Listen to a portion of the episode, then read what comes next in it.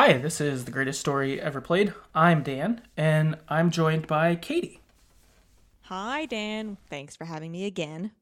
Yes, welcome back. Also, actually, you're the first person to be here five times as a guest, so congratulations. Oh yes, I know. I was looking back and I was like, wow, that's that's that's incredible. So congratulations, first to five. Thank you. I, I was thinking that. I was like, I've been on here a lot, and people are either going to be like, oh, that's great, she's on again, or they're going to be like, oh my God, she's on again. She never leaves. That's amazing. I'm sure that the reaction is the first, for sure. Uh, it should be. I certainly feel that oh, way. Thanks. Very glad to have you back again. Katie, of course, is from Cutscenes and also newly a co-host of Left Behind Game Club. So very cool. That's some podcast change in your world since last time we were on here. I, I guess if uh, somehow people do not know uh, about the shows that you were part of, uh, tell us about them. Uh, yeah, I'll give a quick little blurb here. Cutscenes is a seasonal podcast with me and two friends, uh, Jacob McCourt and Travis Colnett, who've both been on this podcast also. And we each episode centers on a different video game related movie or T V show. And we kind of watch them, then come together, give our takes, our likes, our dislikes. It's a lot of fun. We kind of like to rib each other and uh, just, you know, keep it light and have a good time. But then also, you know, I teach you a couple things about these movies. So we have that. And then also, like you said, I've joined Left Behind Game Club as another one of their hosts. They started off with Jacob, uh, Mo, and Mike, and they've been doing awesome for, I think, over five years now. And they wanted to bring a couple more people on board. So I've joined on there, and... yeah, and that's a lot of fun too. Kind of same, kind of the same idea as what you've got going on here. A little bit less story focused, but it's a video game book club type podcast. And it's also a lot of fun, informative, fun, you know, they keep it light. Try and, we like things, like we like to talk about cool video games, and and yeah, it's a good time, so you should check them out. Yep, one hundred percent. Totally agree. Highly recommend both those shows. I've gotten to guest on each. They were both fun. Also, with Left Behind Game Club, uh, there's a fair amount of crossover of games that we might cover and they might cover. And one thing I've found pretty rewarding is to play a game myself, record an episode on it, and then go see what you guys thought about it. Uh, and kind of hear things that, oh, I totally missed that thing. Yeah, or, that's oh, a good that's point. a. Or that's a new perspective on this, or all of that. So that's something I really, really enjoy uh, mm-hmm. about podcasts that are that style, but especially with Left Behind Game Club. So yeah, and right now they're kind of in the middle of releasing their episodes on the first season of Life is Strange. Yeah. And that's been fun to follow along with. Yeah, that's been great. I've really loved following along with that. Um, yeah, if anyone's listening and they haven't checked out their Life is Strange episodes, definitely hop on that. I've really enjoyed uh, reliving the game again uh, through other people. Uh, it's fantastic stuff. Um, awesome. Cool. Well, that's a little bit about what Katie does, but of course, we know you're here to talk about Horizon Forbidden West, so uh, this is what people want to hear about. Let's dig into that. Uh, would you want to grab that description for us, Katie? Yeah, absolutely. All righty. Explore distant lands, fight bigger and more awe-inspiring machines, and encounter astonishing new tribes as you return to the far future post-apocalyptic world of Horizon. The land is dying. Vicious storms and an unstoppable blight ravage the scattered remnants of humanity, while fearsome new machines prowl their borders. Life on Earth is hurtling towards another extinction, and no one knows why.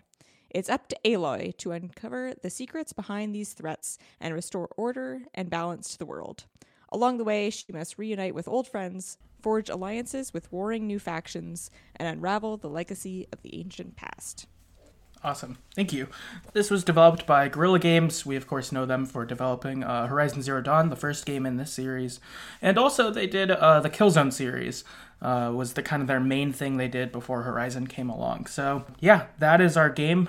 What it is, before we kind of dive into our recap and deeper dive and all of that stuff, though, Uh, we wanted to give a spot to kind of give some non-spoiler impressions on the game, maybe give you some idea of maybe things we like or didn't like, or, uh, I don't know, if this game is for you. Maybe these thoughts will help you get an idea on that. So, one thing I guess I can say off top is I loved returning to the world of Horizon with Aloy.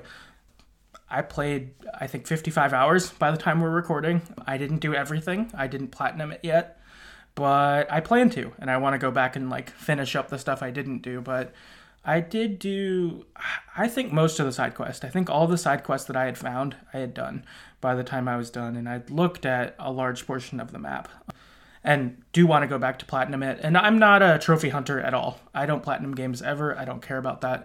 Uh, but I did platinum Horizon Zero Dawn, and I plan to do the same thing here. So for me, I dove all in and am super into this game. So that's one of my impressions off top. Uh, what about for you? Same. I agree. Basically, if you liked Horizon, then you are, I guarantee you will enjoy this game. It's Horizon, but every aspect has been improved and polished a bit. I feel like there, every component of this game is is better to some degree. Some things way better, and some things just like little, little bit of polishing, like said. So yeah, if you liked Horizon before, you'll like it now. And if you've never played it before, I suggest you give it a try. Like, I, or even, you know what, if you want to try and get the first one, maybe uh, on a sale, on a discount, and give that a try. But if you haven't played Horizon at all, please try. It's so much fun. It's just, I find it just so extremely enjoyable. Just the traversal, even, just, just running around the world and looking at all these machines. Speaking of all the machines, there's more of them. The variety is insane. There are so many different kinds, and they are all so detailed. Like, individually, each one, each variety has so much detail put into them. It's just, it's super impressive. Yeah, it it really is. I think I think you said it really well. Of just, it's the first game, but better and more and bigger. Um, and you, you know, which is wild, because like I'm sure a lot of things try to do that, and it just doesn't happen. But Horizon Forbidden West actually did it. It was like, sure, let's make more to do. Let's yeah. add more machines. Let, but it, it worked. It all like landed, which I, I don't know. I'm really impressed by. Yeah, there's there's a lot to do, to the point where there was a lot of things that I was just like, nah, I don't need to do that. Like there are, so you have your main story, you have your side quests, which like you, I did. I did every side quest that I found because they were. They were involved enough, and I felt like I got enough out of them that I was like, no, these feel kind of essential. Like, you met characters that um, either recurred, or there was like a story that felt important to the world, that they all felt important. So I made sure to do every side quest. I did most of the errands, and most of those were like, they're fine. There wasn't anything as important there, but they still felt good enough that I, I didn't hate doing them. It wasn't like, you know, go get me five of these flowers, although they did do that once, but it was still fun. Like, I was still like, oh, but it's in this valley where this new machine is I haven't seen yet. So they kind of found ways to mix those in. But that's where I was getting to, is they have all these other things that are just kind of like little things you can do. They've got what your they've got your melee pits. They've got your um your machine strike games. They've got hunting grounds. They've got ruins. You can get these ornaments out of these ruins. There's viewpoints that you have to figure out what the view is to match the picture. And basically all of those, I did one of them, and then I was like, yeah, I don't need to do any of any of those again. Like, I did literally one of each of those things, and I was like, nah, I'm good. Because there's too much to do. There's so much that I'm like, I can't do all of this, and I'm going to do every side quest. So those things, they're there if you want to and if you enjoy them. And I'm sure some people really do, so that's great. But I, I felt like I could just kind of run by those and, and not feel like I was missing a whole lot. That was my experience too. I, I think I did one or none of some of those periphery ones like you mentioned. I was like, I'll just mop that up when I platinum it. I don't need to do it now. But like you said, with the side quest especially, and even the errands to some degree, but like, I felt like they all felt different enough too that it wasn't like, oh, it's, you know, the side quest I did on one side of the map, I'm just doing a uh, slightly different version of it later. Instead, they felt like they gave me something rewarding, like a story or a new machine or a- any of that, which I was pretty surprised by. Like, I'm not, uh, when I play like open world games, I do side quests, but I don't often do all of them. Horizon, I, I did for both games, but like, that's not my normal way to play games either. And so I think that them just having that work was, uh, I don't know, really cool. Yeah. And sometimes they're they're following the same blueprint sometimes where it's like, oh, where did they go? We have to find this trail after this fight. And then you go down this way and you're going to find a machine and you're going to probably find this person who's missing. But even though sometimes it follows that same path, the story behind it is interesting enough. And the, the um, N P C that you talk to is like an individual, like with their own, we're from a different tribe or they have a different problem going on that reflects on the bigger world. So even if it, some of them followed the same path, it still felt rewarding and different enough. So yeah, I really appreciated that for sure. Actually, I guess also of the more periphery ones, the ruins, I did do a lot more of those uh, just because you'd get lore pieces. And I, I like hearing, like getting the audio logs or the diary entries or whatever of the like before times. I really enjoyed that stuff. So I would soak that up and go after that or, or the orbs. I did go after those too because I like turning those in, but because uh, I like Stemmer. He's a goof. Um, he is a goof. He's a lovable goof. Yeah. Yeah. But yeah, I th- I think there's a lot here, as we've been saying. Um, my my kind of like last comment overall about it is for me, Horizon Zero Dawn, I think, is my favorite game, just kind of in general. I, I don't know. It just really stuck with me and has just kept being a favorite. And now running into this, I'm like playing Forbidden West. I'm like, I also really love this game. And I think it's gotten to a point where I don't think I can separate them anymore. Like Horizon Zero Dawn, Horizon Forbidden West, they just kind of go together now for me in my mind. Like for The Last of Us and The Last of Us two, I don't really separate them. I'm not like, oh, one is good and the other one's good also instead, or one's good and I don't like one. I, I like both of them a lot, but you know, just kind of pairing them together of it's the same story, it's still going, that sort of feel. And I, I feel like that's how Horizon Zero Dawn and Forbidden West feel to me now. They're like, cool, they're conjoined for one of my favorite games now kind of thing. Yeah, I can see that for sure. I mean, it's a direct continuation of the same story, just everything around it is, like I said, improved. All the mechanics, um, the animations, uh, the way the N P C, all the voice acting, like uh, it's it's all just better. So, but the first one was already great. So we're just polishing up a, a good game to a even better game. Yeah, totally. Cool. Yeah, that's that's all I really had on non-spoiler stuff. Did you have anything else? Uh, no, yeah, I pretty much covered it. Cool. Okay. Well, all right. So that's our non-spoiler section. Um, from now on, spoilers are coming. So if you haven't played this game or if you don't want to hear potential spoilers, we're going to deep dive into the story at large and all of that stuff. So uh, this would be a good time to drop off if you don't want those spoilers. All right. Cool. So I think before we can even talk about the story, I think one kind of quick thing we do need to do is talk about our characters. As we mentioned, there are tons and tons of people in this game. We, of course, will not list all of them. That would take forever and probably not be very fun. Uh, but there are some key figures who you meet early in the game who I specifically wanted to highlight. Um, there are some characters who are key that you do meet later in the game, but um, I don't know. I didn't want to mention them off rip. We'll meet them in the story. But um, so a couple of our key characters we've got. So we've got Aloy. She, of course, is our protagonist. She's a Nora outcast. Uh, and now she's uh, a bit of a celebrity, I would say. She's like the savior of Meridian. When you pick up with her at the beginning of the game, she's like a legend. You know, everyone knows, oh, that's Aloy. She's the one who saved the world kind of thing. Then we've got Sylens, who was also in the first game. And he, I guess I would say, is Aloy's kind of scheming rival. He kind of teams up with her at times, but is always schemey and sort of getting something for himself along the way. And that's sort of their relationship uh, when this game begins.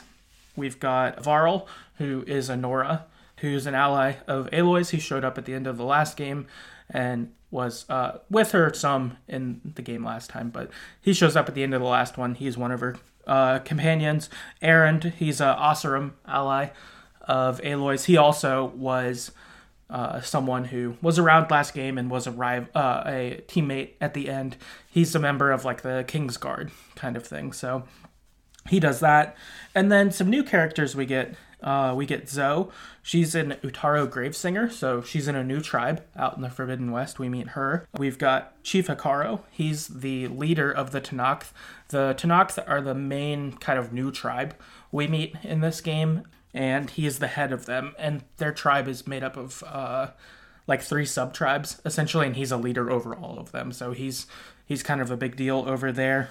You've got Kotallo, who's a Tenakth Martha- marshal, which is basically like um, people who, I don't know, enforce the chief's rules and stuff like that. They're, that's sort of his role in this. And then the last kind of main person we meet early on is Regalla, who's a leader of the rebellion against Hekarro. So she is Tenakth, but her and a group of other Tenakth have kind of put off Hekarro and have started kind of a civil war that's going on there. So that's a little bit of the who's who for, I would say, the first part of the game. And again, we will meet many other people along the way. Yeah, I think that's that's I most of them, I believe. I'm trying to think back because it's a long game. But yeah, that pretty much covers everybody. Yeah, a lot of folks. So I think also in addressing these characters, uh, we probably have favorites. So I was curious, who are some of your like favorite characters in this game? So first and foremost, I love Aloy. Some people, since the game has come out, there's been some discourse about some people being middling or being like, well, you know, she's very stubborn and she makes mistakes and uh, she's kind of, not harsh, but she's kind of dry and she's not the most affectionate person. And for some reason, I relate to all of those things. I'm stubborn. I can be dry.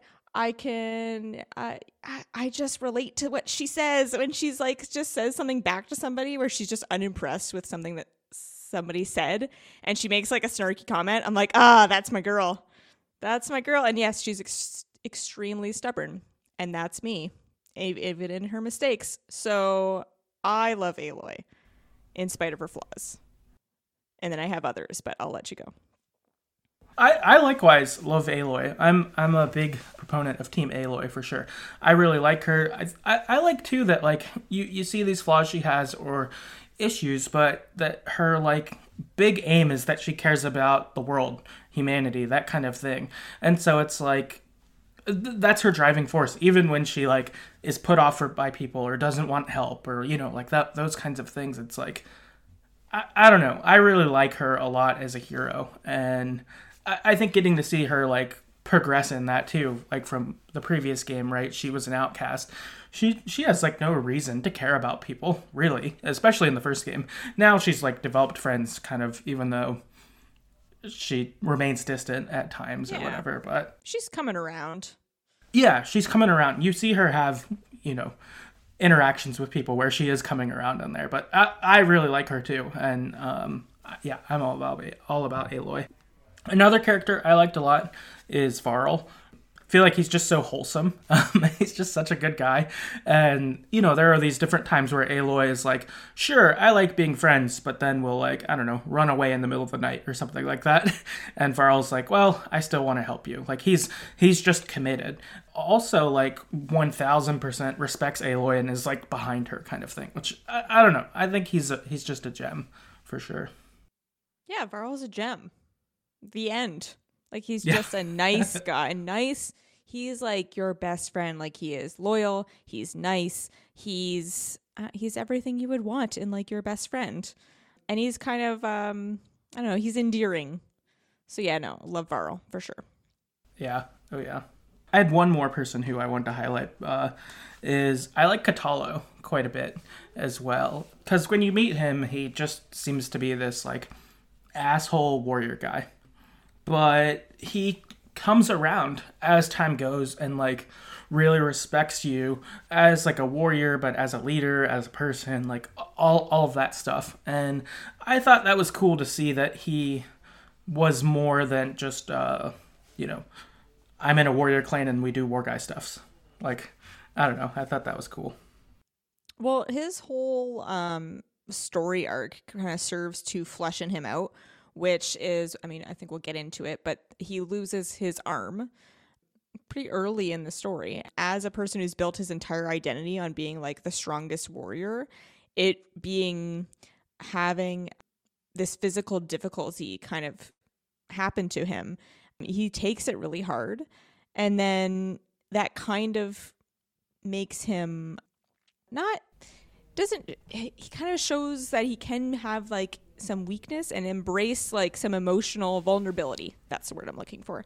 Um, and he kind of like entrusts other people. He kind of entrusts Aloy with the fact that he's kind of struggling like emotionally with this thing, and that he wants to at one point kind of try and get like a prosthetic, and and that it's it's a challenge for him.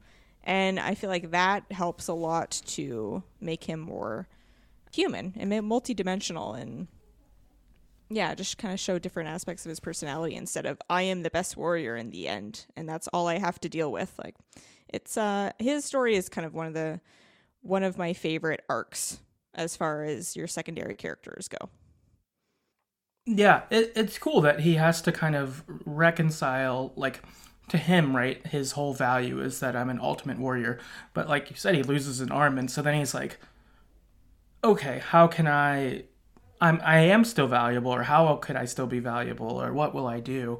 And I have a lot of things to offer, and, and including being able to still be a warrior, but also oh, like these yeah. other things. Yeah, he's still great with one arm. He's still better it's kind than of most just people. Like, culturally within the Tenakth, it seems to be a thing of like, oh, well, you're damaged now, so you're not as good, so therefore you're not strong, so therefore you we kind of push you to the side. It's more of like kind of a cultural thing rather than him actually being weak, because he's still, like you said, a very, you know, strong warrior.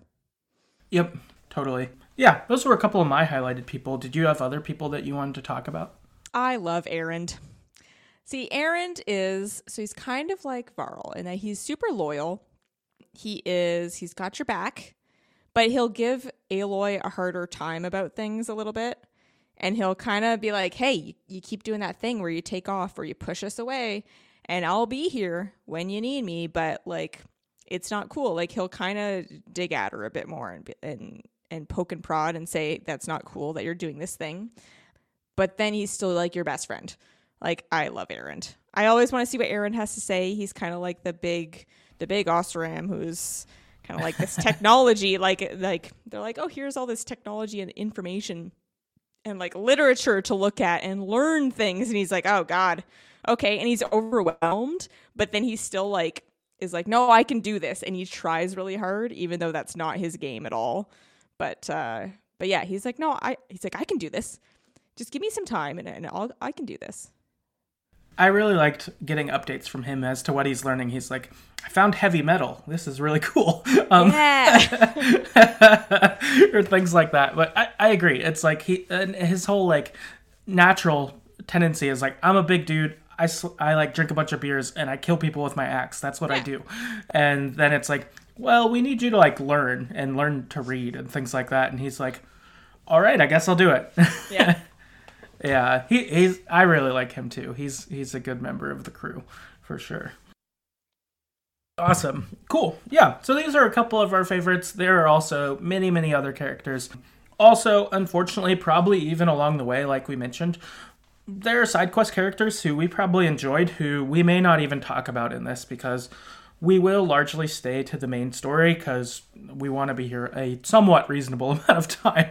Um, you know, even though there's plenty of things to talk about and plenty of people you meet throughout this game who have good stuff to tell. So if for some reason someone you love doesn't come up, sorry that they don't come up and that they were in one side quest or something. But uh, I don't know. There's so much that's great that's here. But yeah, also I asked online uh, what other people's favorite characters are. So we've got a couple responses. Connor on Twitter said, I'd knock back a few brews with Erend any day. Totally agree. Kotallo was an interesting new addition, and I like got, getting to know him so far. Uh, yeah. Oh yeah, we're both with you there. Uh, Tom on Twitter says, really liking Kotallo's intensity in contrast to Erend being the doofus of the game. Varl's performance is really good, and his relationship with Zoe and her character is well done. I agree. Yeah, them, their like flirtation and then growing into relationship was um, believable. I was like, yeah, I, I buy into this very much. And just, um, I don't know, they were very tender. It was very sweet. They were nice. I, I enjoyed getting to like come back and talk with them every like I don't know, after I'd played for a while and come back and see kind of, oh, they've been at the base and like, oh, they moved their stuff into the room together, or like this thing's going on with them. Mm-hmm. And or they're having a little argument about something trivial. But yeah. And he's like, Varl's like, I screwed it up. And what do I do? And she's like, yeah, he knows he screwed up. I'm like, very nice. That's great. yeah. Yeah. I really enjoyed that. Daniel on Twitter said, uh, Sylens and Sakura uh, were pretty interesting. And then uh, Larry on Twitter said, my same favorite character from Horizon Zero Dawn, Petra. But for the new characters, it's Delilah and Boomer. Yes. Yeah, Dela and Boomer are fantastic. That was also a nice, that was a side quest, I believe. Um, yeah.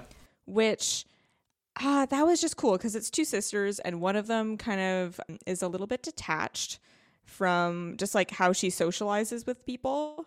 And kind of focuses in on what she's doing. And then uh, Dela is uh, just kind of like socializes normally and kind of has a hard time understanding how Boomer sees the world. And that's another thing that it kind of develops. And then she kind of realizes like, no, she's good. Like she's do- she's fine the way she is. Like she's just um, she just sees th- and experiences things differently from me, which is a, you know, real life scenario that happens in a lot of families, right? Um, but yeah, I thought that was really well done. And I, I loved following up with them. Yeah, me too. I, I really enjoyed that. Um, and getting to see them grow to understand each other too. Because I think in that side quest, like, Boomer had left to go, like, she likes to make explosive weapons. And so she went off to go do that. But they'd had kind of an argument before. So Dela was like, oh, we had a fight. So she got mad and left. And Boomer's like, oh, no, I just had an explosive idea, so I went and solved yeah, my problem. She's like, we were mad? What do you mean? Because she doesn't have the same experience with social interactions. So she was like, I don't understand. What do you mean that you felt mad? Like, I didn't feel mad. Maybe you felt mad, but I didn't feel mad, and I'm fine, and everything's great. And then that's it. Yeah, I, yeah, I thought that was cool. Um, I enjoyed that. Uh, Sonia on Twitter uh, says Beta and Alva. Interesting. So I I liked them both. I actually liked Beta more the longer we were around her. At first, at first I appreciated that she, I just liked listening to her. Like Ashley Birch did a tremendous job mm-hmm. voicing two different characters who are the same person. Like they're both, uh, you know, spoilers, but we're already there. Uh, they're both clones of Elisabet Sobeck. So it's the same person, but they're totally different. And I thought Beta was voiced in a very interesting way where she was kind of anxious and she's kind of like approaches things intellectually and is very different from Aloy. And I just like listening to her talk. And then the more she more she got comfortable, the more I felt comfortable with her. And yeah, I grew to like Beta a lot. And Alva's just nice. She's just a lovely time. Uh, yeah, I felt like by the end of the game, I was like super into Beta and really enjoyed her uh, and like to see her begin to open up and have like hope in her life and things like that. Uh, and Chris on Twitter says Zoe seemed like a nice character. Beta too. Agreed. Nice. Uh, Morgan on Twitter said, I liked Erend's evolution from being a dude bro dick to someone with depth who feels for his sister, wants to be feel fulfilled by doing a good job and fighting for his friends. I liked that too uh, along the way, because there were definitely different times where Erend, when he'd kind of scold you for like ditching, he would also be like, you know, I just wish I was someone you thought could help you kind of thing. Like he could get kind of down on himself, and it was more than just being like, uh, I don't know, just the macho guy with the axe or whatever.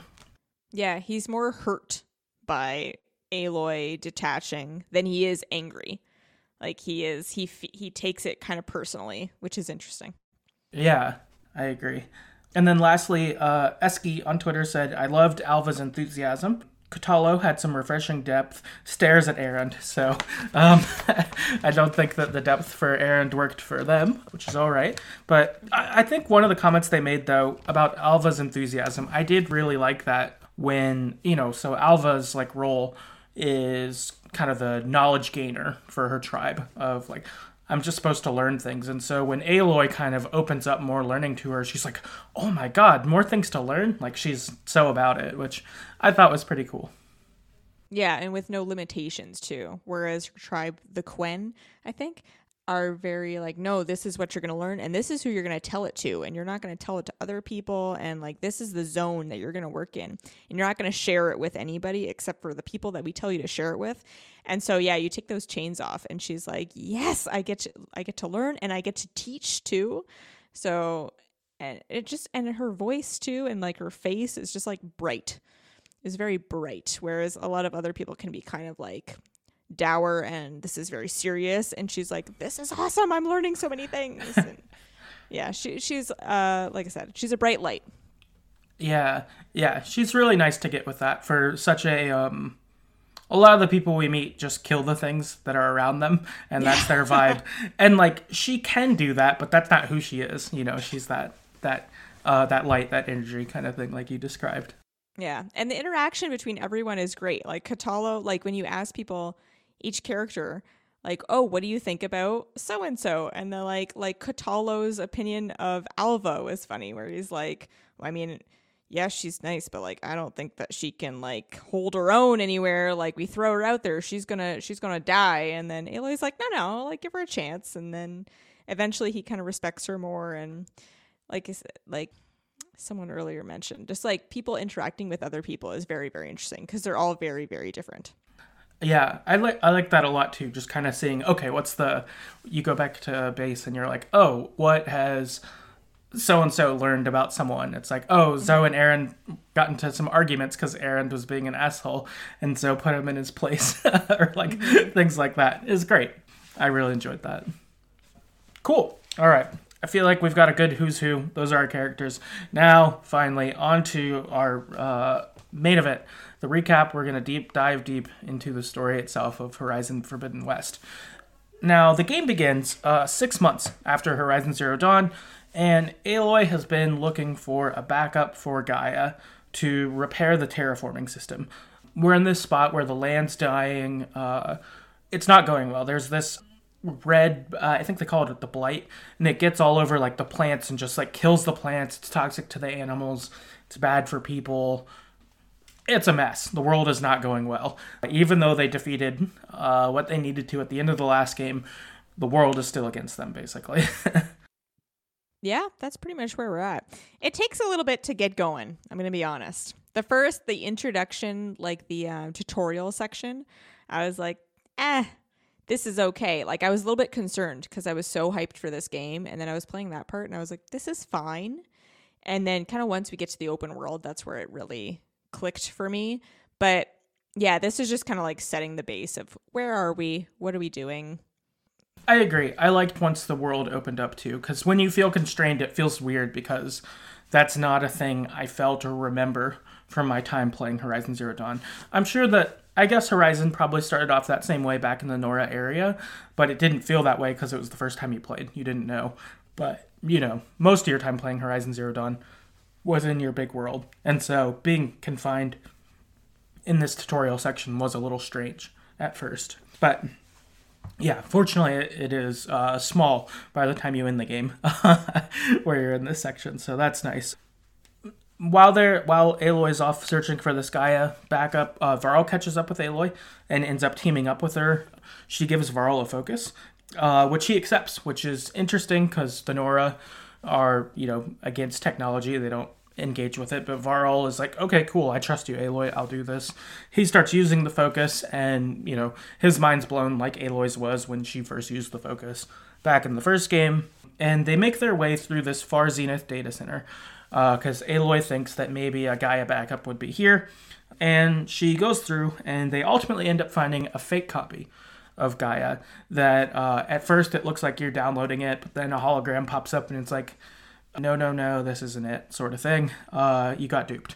So their search has to continue, and the Far Zenith base, or the Zenith base that they were at there, the data center, gave some coordinates out west for, no, it didn't give them coordinates.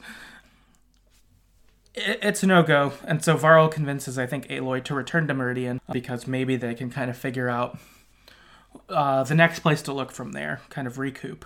So they go back to Meridian. It gets a welcome from King of Odd. You start to kind of see some of the old folks, and she goes and investigates the spire which was where the last game ended. There was a big battle in Meridian, and her lance, like, went into the machine she fought. And the, I don't know, the ground around there is looking weird, right? There's kind of, all the people are kind of freaked out by a light from it. Is that right? I think so. Yeah, the beginning is a little vague. When you don't really have a strong purpose. The main thing that I took from the beginning is it just looking at the Far Zenith data center. Like, I don't remember them mentioning these people in the first game. Am I right? Is this the first time that they've mentioned them? I feel like if they did, it had to have been really periphery. I didn't remember them either. No. So, which is basically like a group of people that when Horizon Zero Dawn, when the event was happening um, with the apocalypse, where they, this group of people took off into space to try to find somewhere else that was habitable, since this whole planet was, you know, being destroyed. That was the most interesting part that I took from this whole thing, because I don't find Sylens to be that. I don't. I have a hard time with Sylens. I like the I like the voice actor. I like how he talks and like just the writing, but his motivations are always so shrouded that I don't know what he wants or what he's doing. I don't know what our conversations are. Like, I'm like, what is this? What are we doing? Like, an Aloy doesn't really know what he wants. So I'm, I, I have a hard time with Sylens as a antagonist. And I did in the first game. Right. He, well, it, yeah, like you said, it's so mystery. It's, it's such a, there's always a veil kind of thing. And I, I feel similarly. I like the voice actor. I think that the character is like interesting as a concept and stuff, but I'm like, who, what do you want? What, what's your, what's your end game? Where are you from? Like, what is your, yeah, what is, what is your base motivation? Even if it's not like, oh, you're like, what, it, it doesn't have to be what you want right now. But like, I feel like I don't know enough about him to be interested by him as far as like trying to guess what he's trying to do. I'm just like, I don't know what you're, I don't know what you want. You want power in some way, and, but you kind of want the world to be okay, so I don't know. Yeah, the beginning of the game was a little a little tough for me.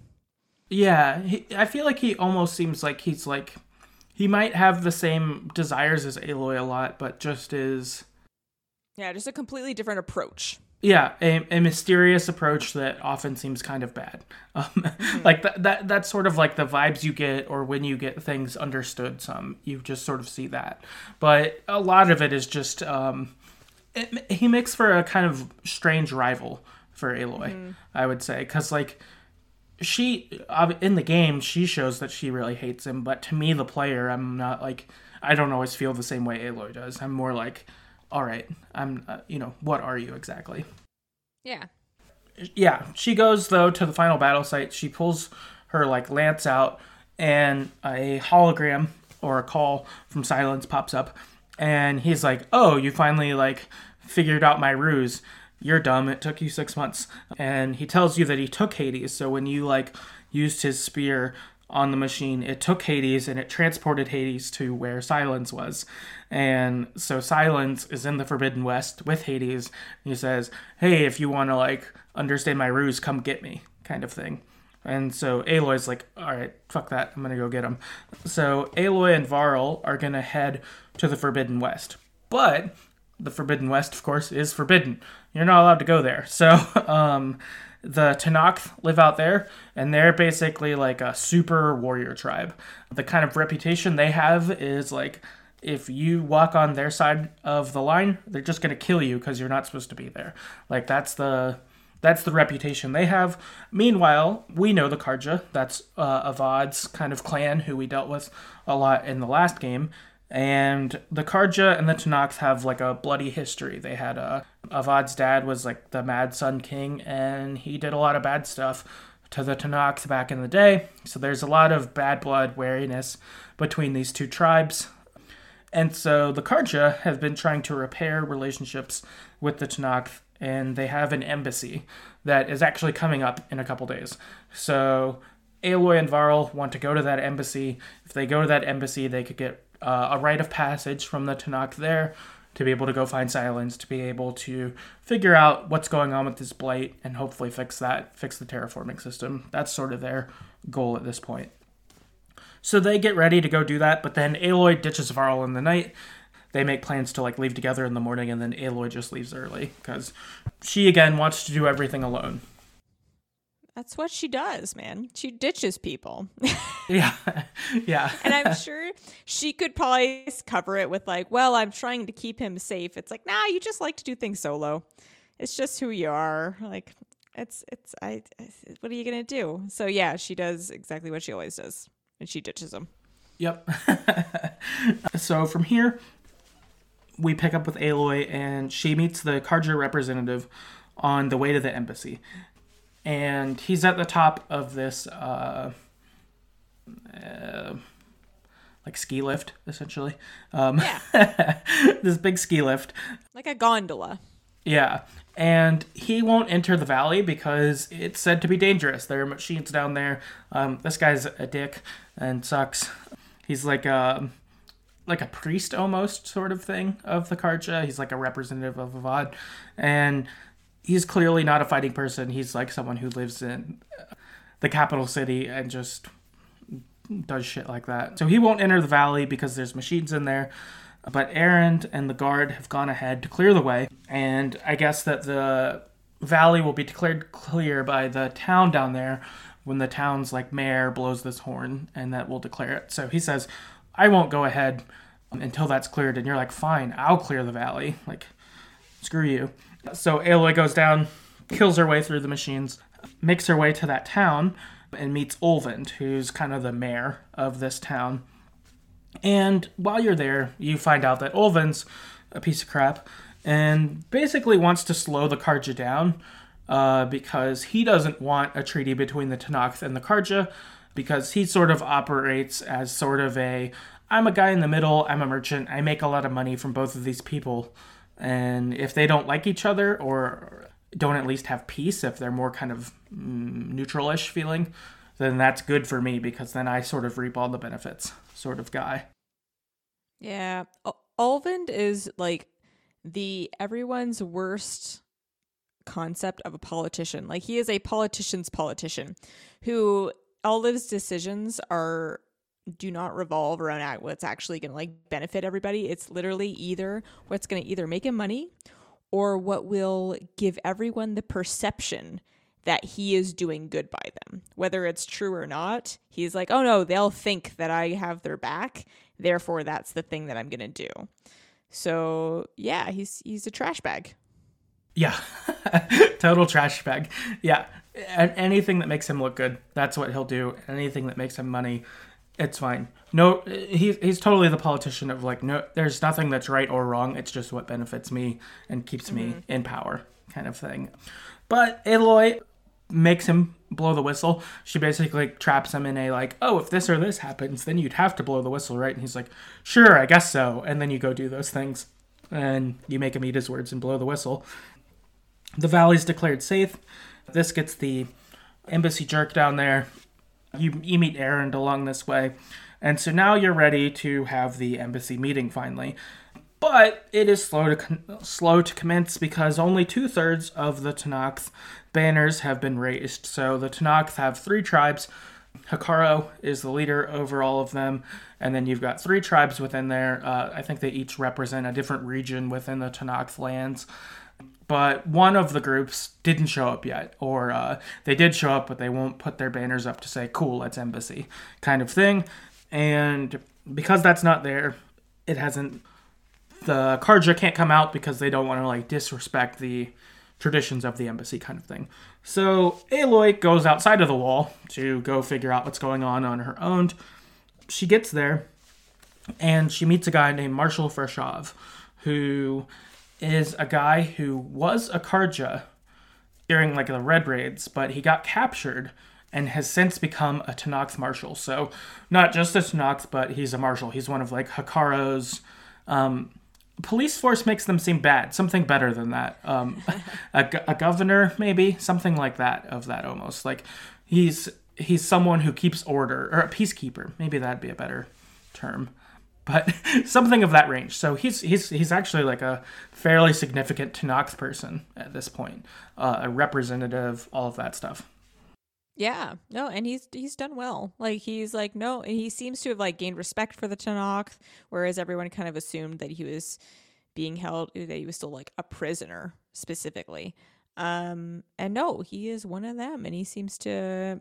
Which the fact that he joined them and that he um, kind of understands them um, kind of makes you go, oh, like the Tenakth can't be all bad, right?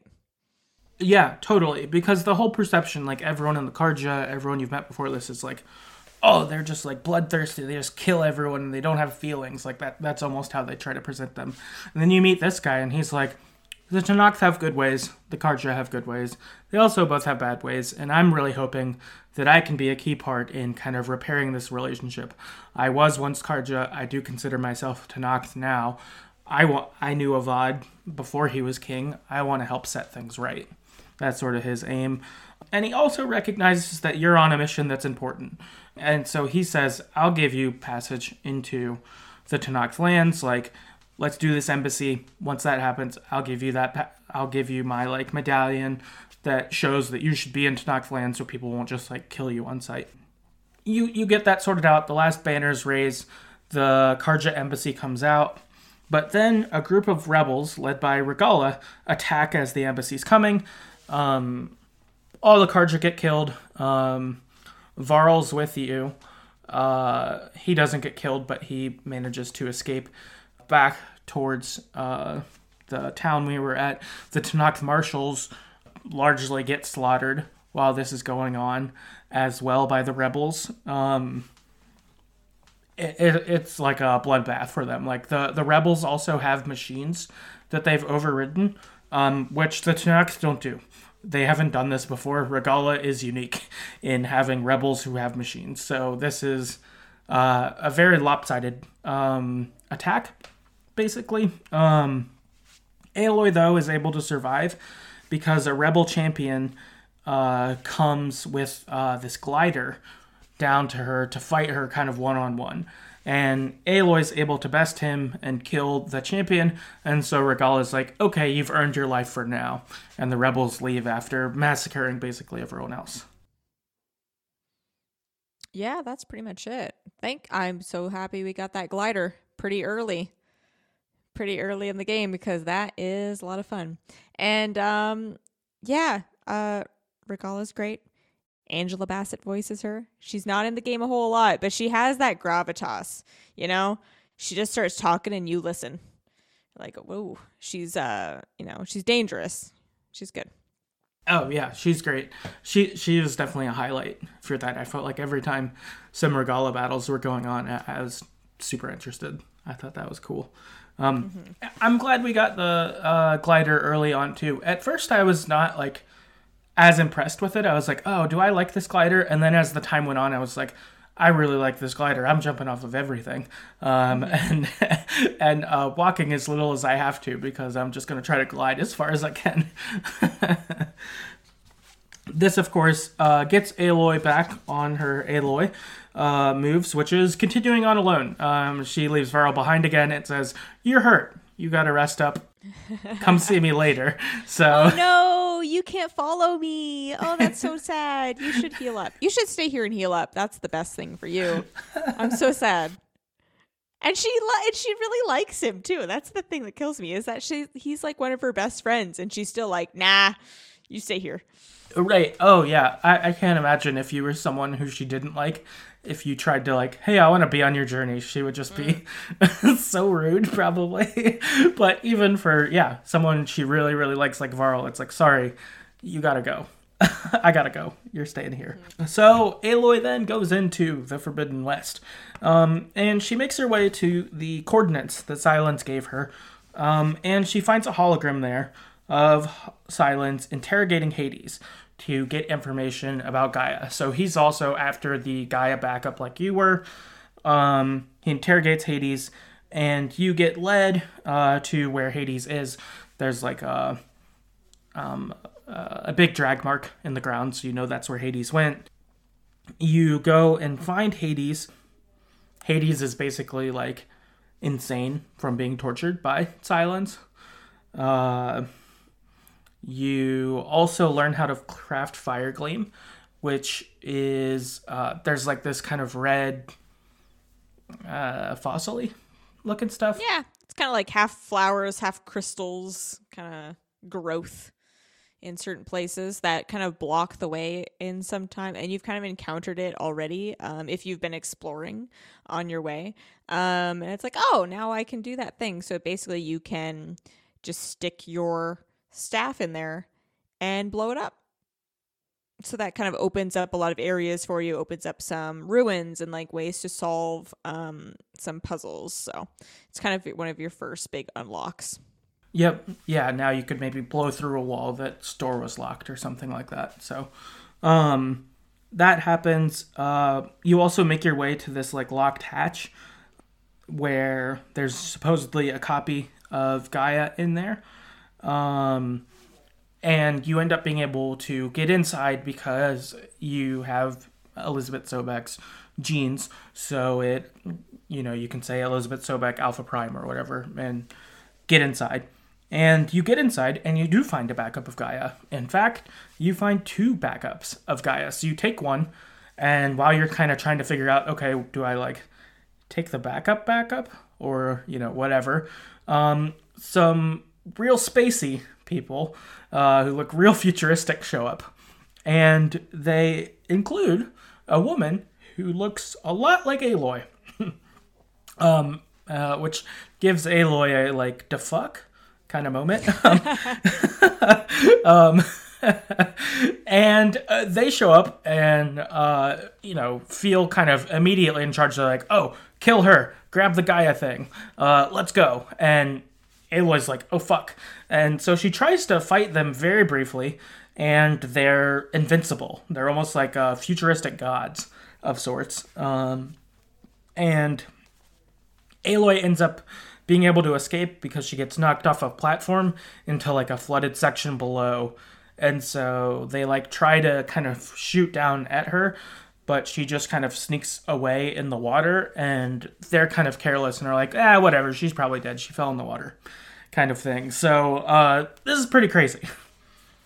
Yeah. This whole sequence made me go to fuck.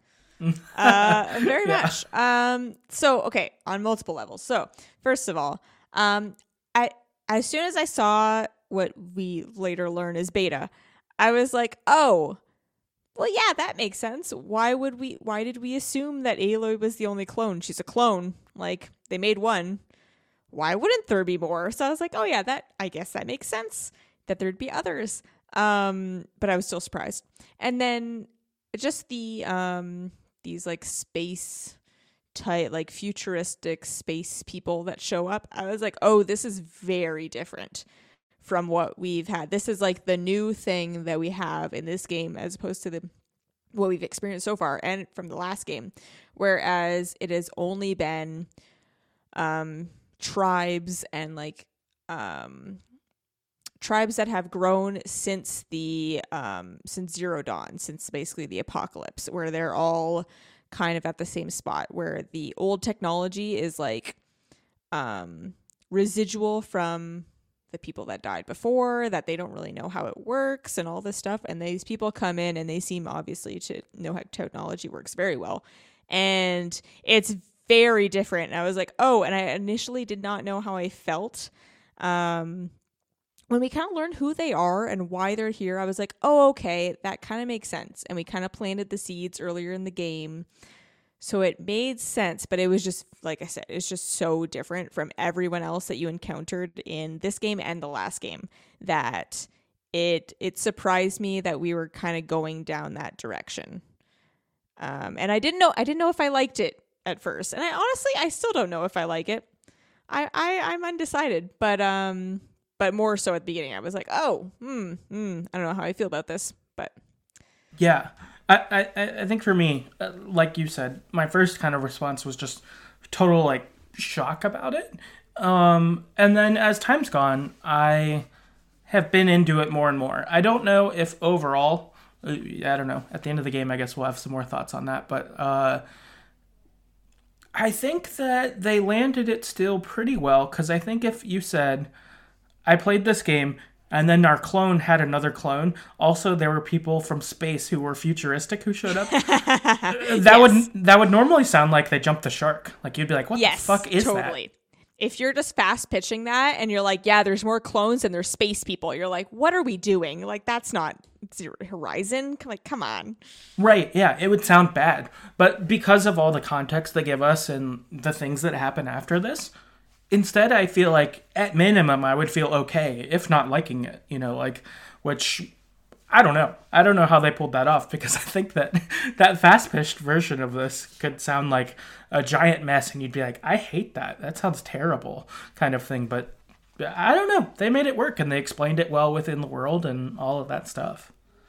Yeah, no, it makes sense. And it is a logical way to bring in, because I'm sure they're like, okay, what's the new thing? Like, what's the new antagonist aside from Sylens and Hades? Like, what else are we going to do? And they're like, oh, well, hi, like these people would have left, like all the, basically all the richest people of the of the world and all the most powerful people would have been like, the world's ending, bye, like we're gonna head out and take off in a rocket and we're gonna go find somewhere else to live because we can. And that makes perfect sense. And then uh yeah it kind of how it how the story unfolds, it all makes sense and is logical and uh fits within the world. So I, I don't dislike it at all. Like I I more like it. But I don't know. There are certain aspects of how it kind of unfolds at the end that I'm not a huge fan of. But generally speaking, I I, I like it. Yeah, yeah. I, I, I think that we are on the same page there for sure. I feel similar. Um, cool. So we meet our space friends. However, Aloy in her escape is kind of injured. She like uh, escapes kind of through the water of the building and then kind of like collapses into like... into a riverbed or something like that outside of there. Um, and so then we pick up with Aloy waking up, and she finds out that she got rescued by Varl. He met a woman named Zoe from the Utaru clan, and they decided to help Varl and Aloy. So Aloy's been getting bed rest. She's pretty beat up, and she's in a spot where she legit just needs to rest. You can't do anything. Um, you are too hurt. If you continue, you aren't going to be able to accomplish anything, kind of thing. So Aloy, for a little while, has to do what Aloy would hate, which is stopping. Like, she she just has to slow down. Meanwhile, uh, Varl and Zoe are going to go to the Utaru uh, kind of council um, to talk to them in their capital city called Plainsong to request access to this cauldron. Um, because the Utaru are likewise dealing with the blight, their land's dying, they have these problems, but the Utaru are super, uh, superstitious, I guess. Uh, they, they basically believe certain machines are land gods, kind of thing. I, I don't know, if there was like a hippie tribe, they would sort of be that mode, kind of thing. A little bit, yeah, they're, they're the tribe of the earth, you know, they're, um, uh, I love how all of the tribes are very different and have their own like cultural beliefs and their own um, the things that they put importance into, um, and also that their look, like the look of their um, their clothing reflects that. And I think that they do a really, really, really good job making these games in differentiating these tribes. And they all have different beliefs, and also their beliefs like kind of interact with the state of the world, because yeah, the Utaru are live in an area where the um the like terraforming machines are, where they like do the crops, like they like harvest things and seed things, and they like maintain the land, these machines. So like it would make sense, they'd be like, yeah, these are like land gods, like they feed us, like, and they make sure that the land is working and like the crops are going well and like we're dependent on them. Um and then yeah, though they they're the hippie tribe, and they all, I think it's it's so neat that they all carry like a seed pouch like on their body at all times, and when they die, what they do is they take their seed pouch and they plant it so that it's like they're not forgotten, because then something grows from from their death. It's really interesting. Like I, I like I said, they do a fantastic job of of having so much history and culture within each tribe that it, it's fun to investigate. Yeah, I really like that about the seed pouch thing. I was like, I'm not a hippie at all, but should I buy a seed pouch now? Like, and carry it, carry it around with me from now on? Like that, I don't know. That seems nice because their whole thing is like, you know, death brings life and like the, the cycle and you're part of it and like that kind of thing. And I don't know. I like that. Um, and also, like you said, they, their their experience with machines is only good, right? It's the terraforming machines. They've been good. They haven't really run into corrupted machines until recently, which uh, is a bit of a shock for like Aloy or Varl because they've never met a good machine. The only machines mm-hmm. they've ever met are, I don't know, the Pharaoh plague type where they just try to kill you because you're around kind of thing. So uh, the Utaru have experienced a very different machine life uh experience kind of thing. Um, but recently, corrupted machines have been uh, starting to attack the tribe, the land is dying, things like that. And they've got this cauldron where the land gods would go once a year. And I think basically they'd go there and they'd get kind of reprogrammed or like booted up or fixed by the machine a little, the cauldron a little more, and then go back out and keep providing. But now the gods have gone in and then they come out bad and more bad machines are coming. And so they're in this spot where uh, the cauldron is viewed as a holy place uh, where the machines go, even though it's bringing badness, like uh, corrupted machines and stuff. It's not really a place you're supposed to go. Uh, on the other hand, for Aloy or other people, uh, it's, well, we do need to solve this though. And like, Aloy, having her knowledge of everything in the first game, is like, I know what's in there. I can fix this. Like, let me go in there. Yeah, they're not gods. They're machines. And like, and there's a place in there that maintains them. And the thing that's maintaining that machine is not working anymore. Like, she's very pragmatic. And which comes with just having the knowledge base of like what is actually happening. Um, yeah, and trying to convince someone who's like, no, no, this is how I've always known the world. Of of that is a little tricky, right? Yep. Yeah. So uh, you you go before the council. They ignore you. They basically have the philosophy of like, well, we're a part of the cycle. If the machines kill us and we die and our seed pouch brings new life later, that's fine. And Aloy and Varl are like, you're stupid. And Zoe is... Uh, I think a pretty progressive Utaru. So she has her beliefs. She believes in these things, but she's not simply a, like, what the council says is always right or, you know, any of that kind of stuff. Instead, she's kind of someone who pushes buttons. Um, and so when the corrupted machines break out of uh, the cauldron and attack a bunch of people, Aloy, Varl, and so are like, well, cool, we don't need permission anymore. It's a war zone. We're just going to go do it. And so they go and they override the cauldron. They... you know, no more corrupted machines are coming out of there. And so from here, Aloy, Varl, and Zoe go set up a home base. Um, and it's this old lab uh, where the terraforming systems kind of used to be, I think. Um, and they reboot Gaia that Aloy had picked up earlier. And Aloy tells them that she needs to gather subordinate functions to have enough power to trap Hephaestus. So Hephaestus is kind of the... Uh, I don't know, bigger A I that they need to be able to solve the terraforming issues. Um, but Hephaestus is big, like Gaia is big. So if you get enough subordinate functions under Gaia, Gaia will be bigger and then be able to override Hephaestus. And so Gaia sends out kind of a signal of, okay, where are all the other subordinate functions around the world? Um, can we go get any? And she gets coordinates for uh, uh, Ether, Uh, Poseidon and Demeter, and they're kind of scattered around uh, the Forbidden West.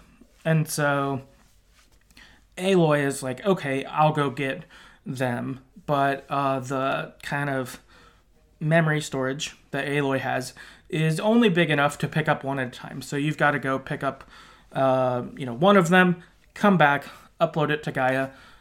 It's now a part of Gaia. Then go out, do it again, and then do it that third time. So that's that sort of gives us our mission for the game, by and large, is go get these three. In this time, Erend comes and joins you at the base. So then you've got Ver, uh, Varl, Zoe, and Erend, all with focuses, all training with Gaia, uh, all um, getting ready for what comes next with getting Hephaestus and all of that. So uh, their kind of role is to get ready. Aloy is going to go out and do the stuff. Yeah, I was happy to have set up a base that also wasn't too big, because if you, if you give me a hub that's like massive, I, I I my sense of direction is terrible and I just get lost. But no, it is a simple hub. It's a big circular room with little rooms coming off the ends um, or surrounding it. And I I liked that all my people were in one spot, and that I could go back and talk to them and see if they had new things to say, and that they were all interacting with each other also kind of in the same place. Um, so yeah, that was the part of that that I liked the most. That was like, oh, good. We're all together. We're all talking and we're all interacting, and that's fun. Yeah. I like that I could just go back. Like, for me, at least the way I played was I would solve one of these, then I'd go back before I'd go talk to Gaia. I'd just talk to everyone there and do all my mm-hmm. conversation pieces, then talk to Gaia, then head back out and kind of repeat. Um, and I like that of kind of a, okay, I've done a lot of intense stuff out in the world for a while, and then I just get a lot of character depth um, and kind of new assignments and stuff like that before I head back out, which, I don't know, that really worked for me of like, you know, lots of game stuff going on and then lots of conversation, lots of game, yeah. you know, that kind of thing. Pacing-wise, it was nice. And also I liked, it's a little thing that they did where they put um, little indicators over top of characters when they had something new to say.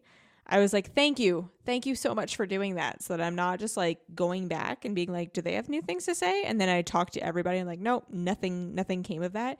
It's like, no, no, it was usually if something had happened, like along the lines of the single player campaign of like something, we had accomplished something. Usually that's when they'd have something new to say, and there'd be an indicator to tell me who had something to say. So I wasn't wasting time going around to people and they were like, oh no, there was no point in that.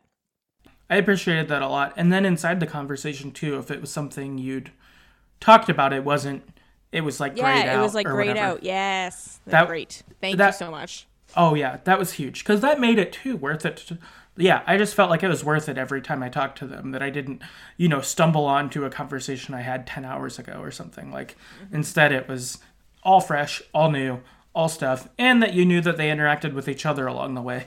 I feel like a game could have been clumsy with this and had them all independently do things, but not like acknowledge each other. So I really like yeah. that they did that.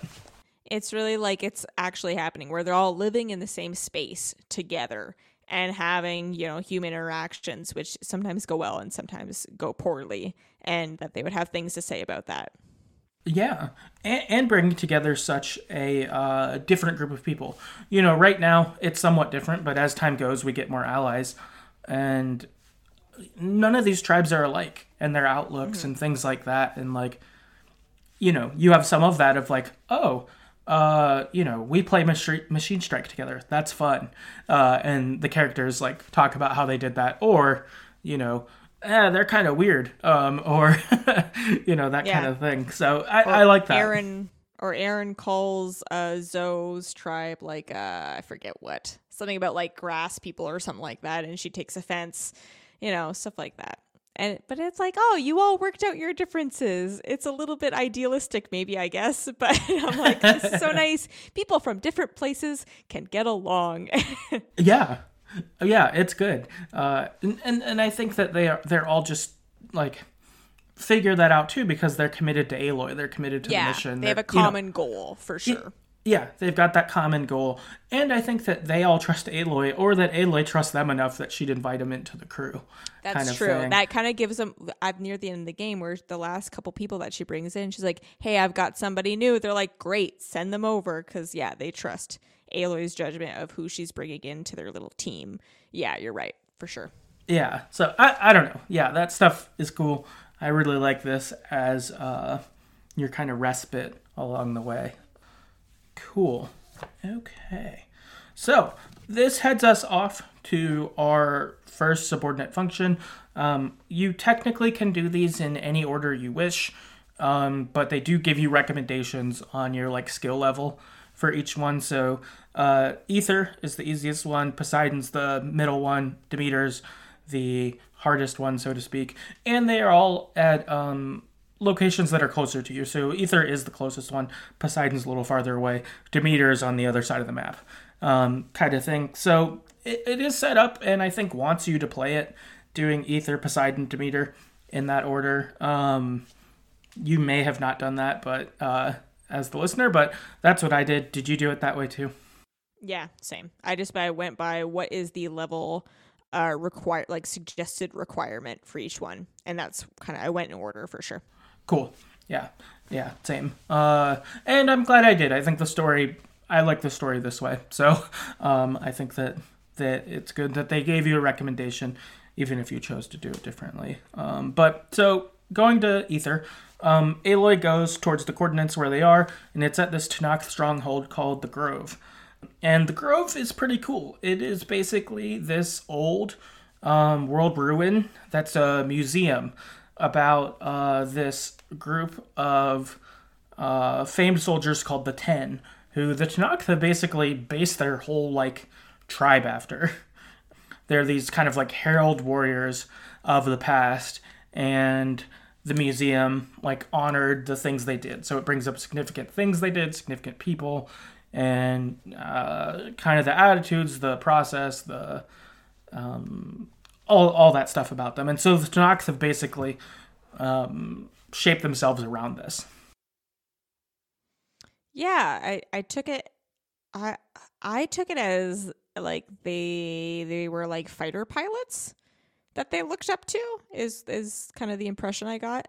Um, and yeah, and they found this old uh, museum that has these holograms, um, like a like a futuristic museum that would have happened before Zero Dawn of that kind of commend all these achievements and everything. And yeah, it's it's interesting that, that they're like, yep, we're going to f- focus our entire um, culture and how we like the importance in in different aspects of things. We're going to f- build it all around this one museum, which I guess, I mean, I don't know. It seemed a little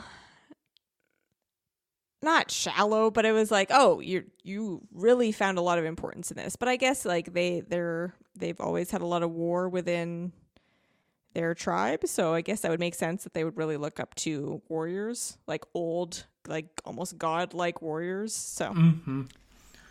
And and they, like, take their principles from this museum. So it's like, these people were brave, or they faced overwhelming odds, but they still did it, or, like, you know, things like that.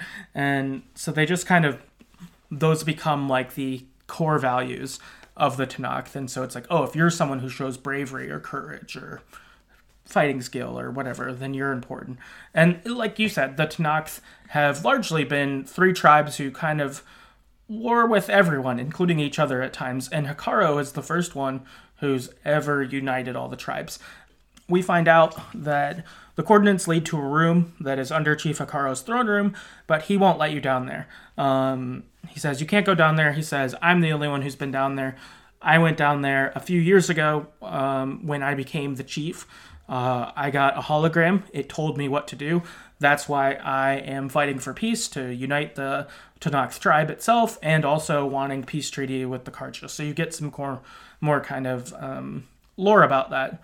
And so he says, you can't go down there unless you help me. And he needs help because one of the Tenakth clan, called the Sky Clan, are unwilling to send participants to the Cool Route. The Cool Route's this Uh, training principle kind of thing they do, where marshals get confirmed. So a bunch of Chief Hikaro's marshals, of course, got killed by Regalla at the beginning of the game, and so Hekarro needs new marshals. He needs new people to, you know, help give his order among the tribes. And so he sends you with Kotallo to the Sky Clan. Kotallo, as we mentioned, is a marshal, but he's missing an arm. He was at Uh, that attack Regalla did at the beginning of the game. He lost his arm, but did survive. And so Kotallo is uh, pretty stone-faced, I would say at this point.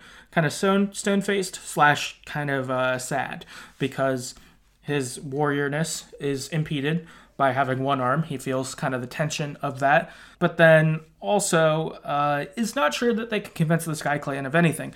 we find out that he was once uh, part of the Sky Clan, um, but when you become a marshal, you kind of forsake your clan and you're a marshal, and that's what you do instead. So he um, has familiarity with the Sky Clan, but he's sort of bad blood, um, and is also pretty concerned about not being respected as a warrior anymore because of his arm.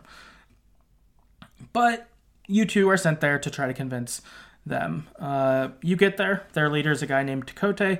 He's a dickhead. Um, and basically is like, well, we got this big wall. Uh, we're safe from all the problems out there, so we don't really want to come.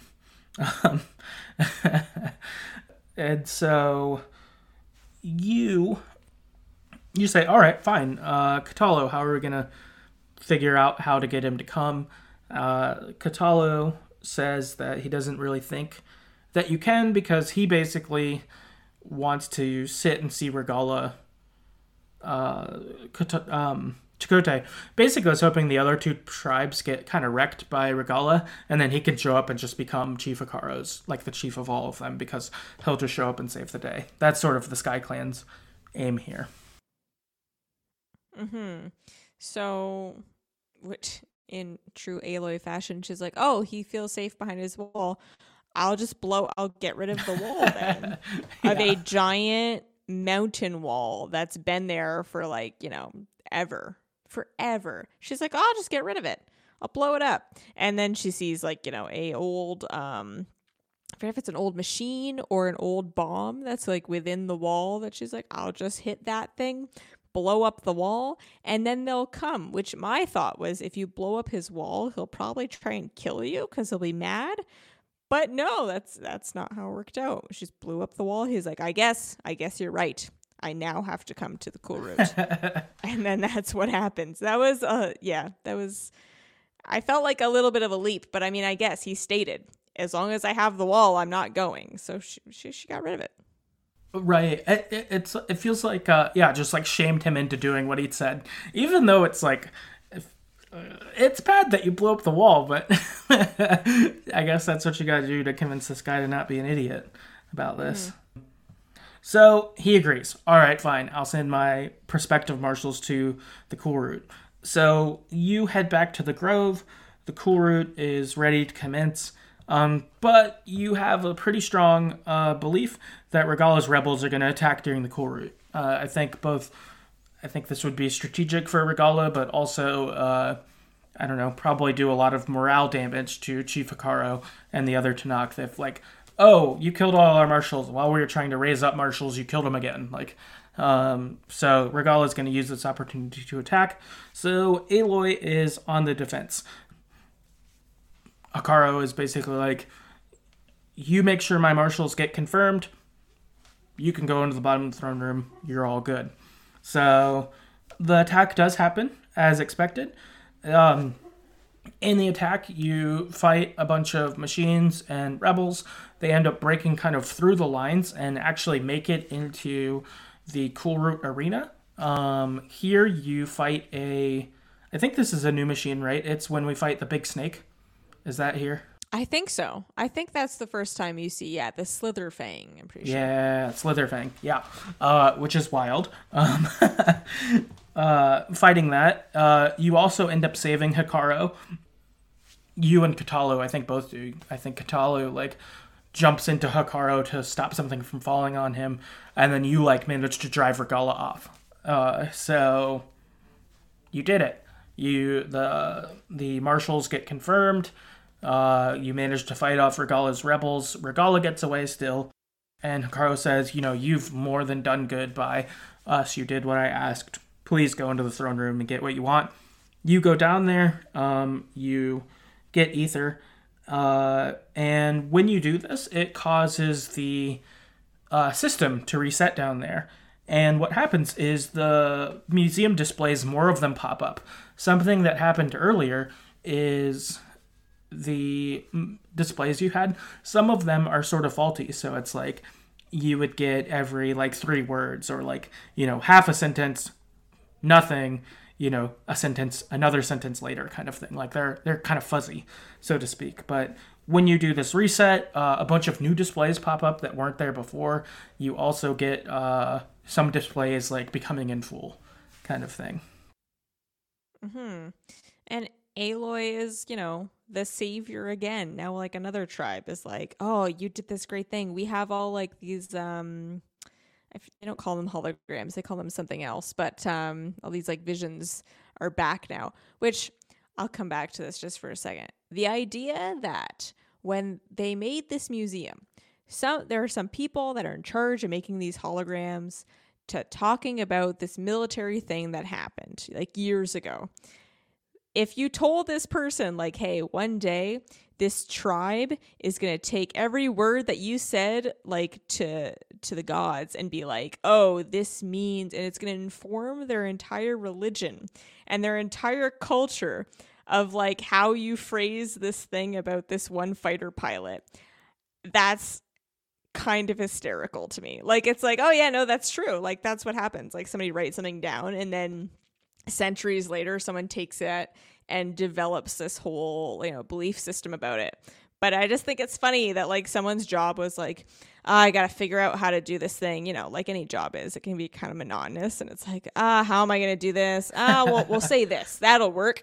And then they're like, ah, oh, yes, the the the ten, the the the warriors.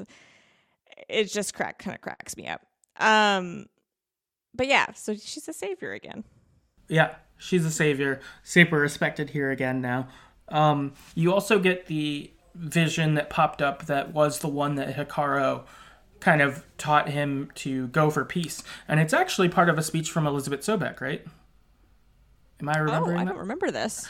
Oh, shit. Maybe it's not her. I believe you. No, no, no. You're probably right. My memory is terrible. Ooh. I'm I'm questioning myself now. I think it's a...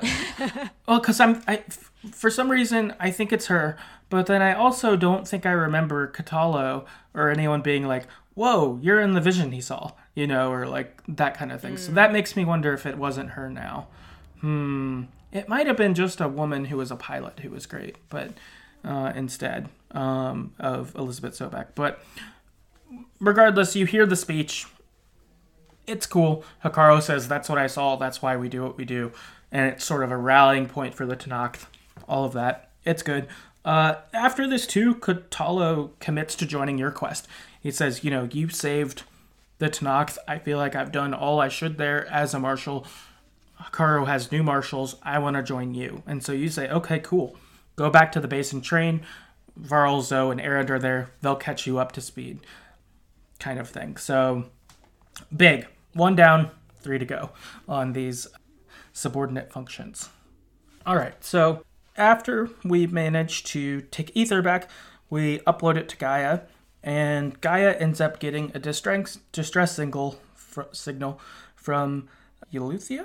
Eleuthia? Um, and this was a subordinate function she hadn't caught before, so it kind of catches our crew's eye, and are like, oh, let's get this. Um, we didn't know this was here, but also it, it seems urgent. Maybe we can get to it before the Far Zenith do. And so Aloy, Erend, and Varl go to investigate. And while they're there, they find uh, Verbana, who's one of the Zeniths, uh, fighting with Tenakth, like, rebels. Um, and at first, she's basically, like, god mode killing them. Like, they come at her, and they're, like, shooting at her, and she just, like, kills them. Or one of them, like, stabs her with a spear. She doesn't have anything happen, and she just, like, wrecks them kind of thing. But then um, a group of them are up on, like, a, a hill, and they use this, like, cannony looking gun and shoot her with it. And it basically, like, breaks her shield, and then they're able to kill her. And so Verbana dies, but manages to also kind of kill all these Tenakth rebels at the same time. And so Aloy's like, Aloy and the gang are like, whoa, that's crazy. They killed a Zenith. How did they do that? Um, so they go to investigate this, like, super weapon, but it just self-destructs before they can, Aloy or anyone can learn anything about it. So, um, kind of a wild first event for them here on the way to, uh, this distress signal. Um, but they head into the facility to try to find Eluthia, and um, they get there, and they can't find any uh, subordinate function, but instead they do find uh, Beta. And we find out that Beta had sent the signal in hopes that they'd find her. So when Beta had saw Aloy and was like, oh, you like exist and you were able to escape from them and you're you're different. Um, and she reveals a little bit about her past and that uh, basically she got formed on a Far Zenith ship as a clone and has basically been just like put to work as their like gadget. Basically, like, you just have to learn a whole bunch, and then when we need Elisabet Sobeck's genes, you're here to do that. Um, yeah, basically. She's like their little key that they grew, but that they also want her to, yeah, know things about Elisabet and how Horizon, uh, how Zero Dawn happened and kind of all that information so that she's useful. Um, but yeah, they just kind of use her as an object, as like a tool that's there when they need her. Um, so she's basically their prisoner, more or less. Right.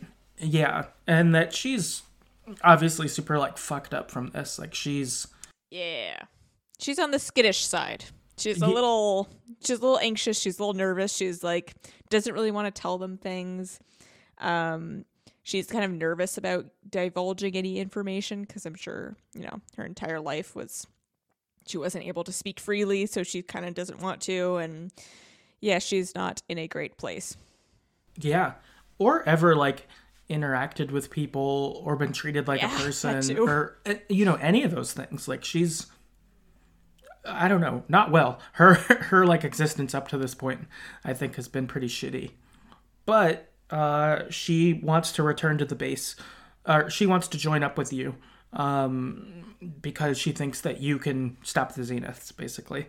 Um, so she heads back to the base with Varl and Erend, and Aloy continues on her journey to look for subordinate functions.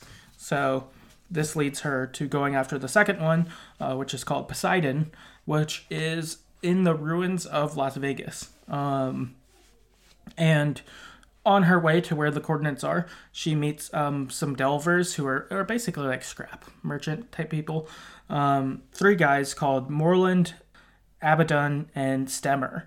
Uh, we mentioned Stemmer earlier. Uh, I like him a lot because he basically is the member of the group who just narrates the things that happens. And he has a good voice. He does have a good voice. He's got he's got a good radio voice, uh, or a podcast voice, I suppose. Um, yeah, and he just is like, the great hero returns, and he's like speaking to Aloy's face, and she's like, okay, and she doesn't really know how to deal with that. That's kind of uh-huh. comical. It's great. And and that, like, she gets it a little, like, she's more okay with it as time goes on. She's like, oh, that's just him. Um, yeah. But in yeah, the beginning, sure. she's just like, who is this guy?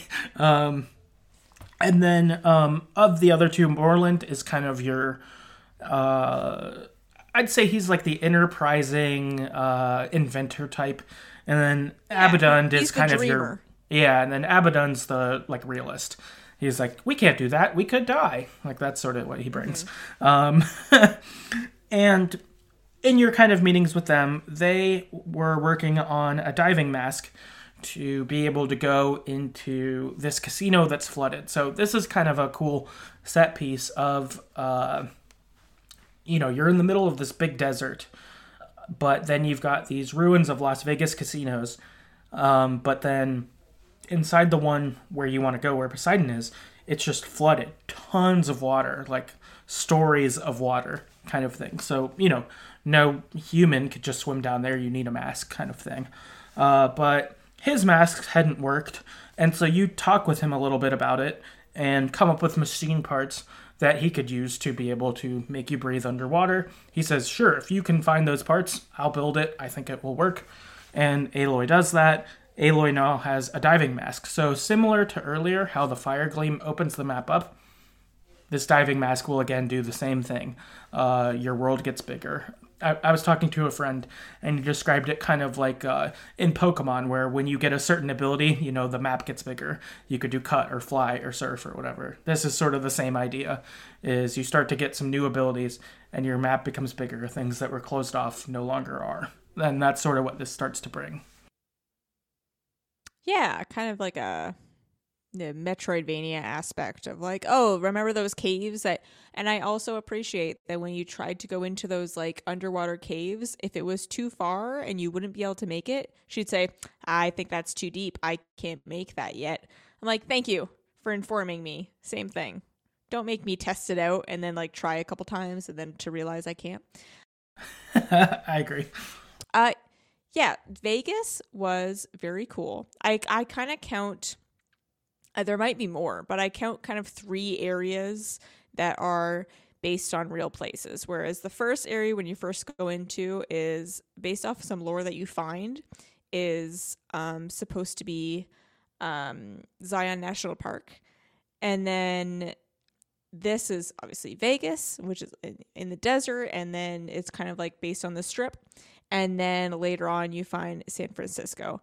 And each one was very cool. Like, I appreciated each one. Once you kind of get Vegas up and running, and then later on in the game when you're running past, I'm like, oh, yeah, there's Vegas, because you get all the lights working and everything like that. And it's it's kind of neat, kind of in the middle of um, in the middle of nothing, like Vegas is. It, yeah, I really like that. I, I like that a lot about Vegas. Uh, was pretty cool. So your diving mask gets you to the bottom of this, though. You end up draining the underwater casino, and you fight uh, this uh, big alligator thing called a Tide Ripper, um, which was intense. You also find out in this that you can't fight when you're underwater. So you just, like, if you see machines, you basically need to outrun them or hide kind of thing. So here, you had to drain the water, you fight the Tide Ripper. This allows you to recover Poseidon. Um, also down here, this is where uh, the first time where you know what to do with the orbs because Stemmer was after one. Um, and so you can get him one here. And then, a- as you mentioned, uh, the lights around the city. So these orbs are actually different, like, holiday lights. And so when you give them to Stemmer, he can actually change what the light show around uh Las Vegas is, which is kind of fun. I really liked going back to him and like putting a light in. He's like, you get like Christmas lights and they're like, oh, it looks like a winter holiday, or like, you know, them trying yeah. to kind of figure out what the things were, which uh, I, I don't know, I thought was pretty fun. I enjoyed that a lot and made Las Vegas a place I liked returning to after this. Mm-hmm. Yeah, their interpretation of things that they have like no cultural knowledge of and like how they uh, perceived it was always interesting for sure. Yeah, like they, um, I feel like I remember they were like thrown off by like the bunnies at Easter. They're like, what is this? Um, or something like that. I didn't see that, but that would be funny. It's something like that. They're like, oh, maybe it's this kind of holiday. I don't know. Why did they worship this? Like, yeah, it was fun. I, I really enjoyed that. Um, I think there's one where you can do fourth of July and it's fireworks over it. That was cool too. Um, but pretty cool. Cool guys to meet here. I enjoyed them.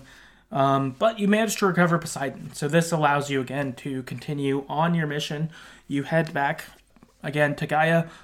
Upload Poseidon in there. That's good. Now you head off finally towards Demeter. Which uh, Demeter is on the total opposite side of the map. So if Ether and Poseidon, I would say, are probably more like the middle or maybe even like the first third of the map, you actually have to go to basically the entire opposite side to get to Demeter. Like, it's it's pretty far. You head there. You're deep in the Forbidden West. When you arrive there, you get attacked right away by some archers. You end up finding their camp and destroying it, killing all these people. And you ultimately end up meeting Alva, who is a member of this tribe. Um, they're called the Quen. We mentioned them a little bit earlier. And we find out that she's uh, a seeker. She's like, uh, her role in their tribe, like we talked about earlier, is to basically just gain knowledge, to learn things. Um, but it's also restrictive in there of who you can tell it to and what you can learn. Um, but you two team up to try to find Demeter um, because you're kind of after the same thing, and Alva has shown that she's not a, like, shoot-on-sight person like the other Quen were. Um, other things you find out about Alva here that were interesting, uh, she has an old focus, so you end up giving her a new one, and there were all this um, information that was, she thought, like restricted or forbidden knowledge, but it was actually that she just had old software and it couldn't read it, um, kind of thing. So when you give her a new focus, she's like, whoa, I can read way more than I could, and is enthusiastic about that.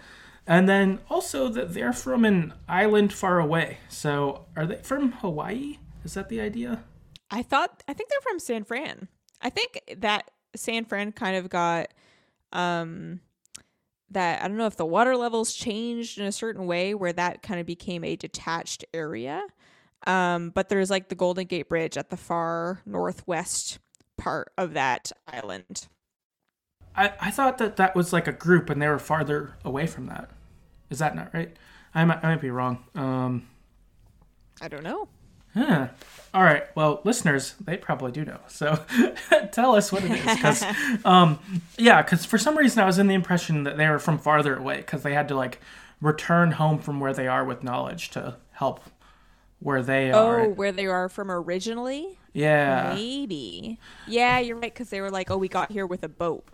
Right, because they were talking about the boats, and it wasn't just the part later where they're at the Golden Gate Bridge. Yeah, like, like this is about their new settlement. This isn't like their original home.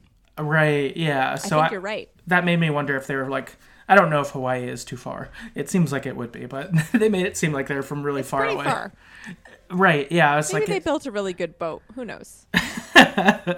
Yeah, I'm not exactly sure how that worked. That would be something that, yeah, if anyone knows, please write in. We would love to know about that. Um, but nonetheless, they're they're pretty different um, tribe, I would say, again, from our other ones that we've met along the way.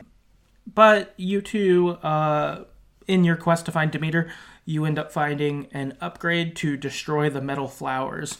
So the metal flowers are... Uh, kind of all around the world, again, similar to like the Fire Gleam or um, the other stuff. And they block your, they block empty holes in the wall with vines that you can't get through. But this upgrade allows you to basically like hit the metal flower, and the metal flower takes the vines away um, once you like hit it enough.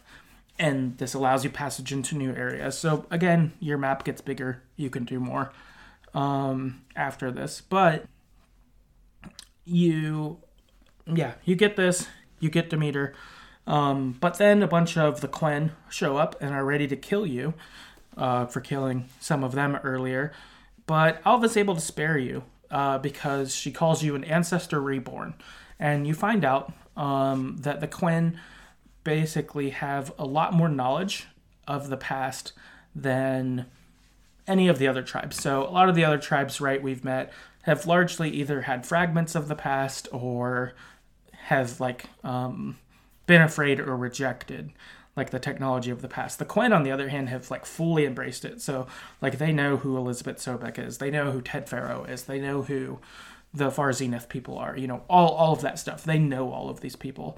And they're all kind of like legends or heroes of old to them kind of thing. And so Alva's able to be like, don't you know you're in front of one of the heroes of old? This is an ancestor reborn. This is Elisabet Sobeck. You can't talk to her that way. And they're like, uh, okay, fine. You know, we'll let you go. Mm-hmm. Yeah, they're, they're like you said, they're very different. They have focuses, um, which they, I like that they, as part of their, um, the clothing that they wear, like they decorate their focuses because they're so like culturally important to them. So like it's really elaborate over their ear of where the focus is, and um and they use like more like sea type um things. They have like sea glass and like shells uh that are part of their clothing that's really interesting to look at. Um so yeah, they're they're just a different group to encounter. And then I I do love their leader, who is another another dickhead that we're gonna meet. Um, yeah, his name. I, I. This is this is conjecture on my part. I don't know if this is backed up. I didn't read every log that I picked up or like listen to every audio log because there's just so many that I just didn't do it. I don't know if this is what it is, but his name is C E O, spelled C E O, and my assumption is that either he named himself C E O because they looked at all this old stuff that these very important people were called C E Os, and that he either named himself that or his parents were also like higher up in their society, and they're like, he's important, therefore we're gonna name him C E O. And that's like where that came from. I'm assuming that's what that is, but I, I just like that detail that, of course, he would either name himself or be named C E O after a C E O of what they think is an important person from the old times. And that's a little tiny detail that I think is so cool.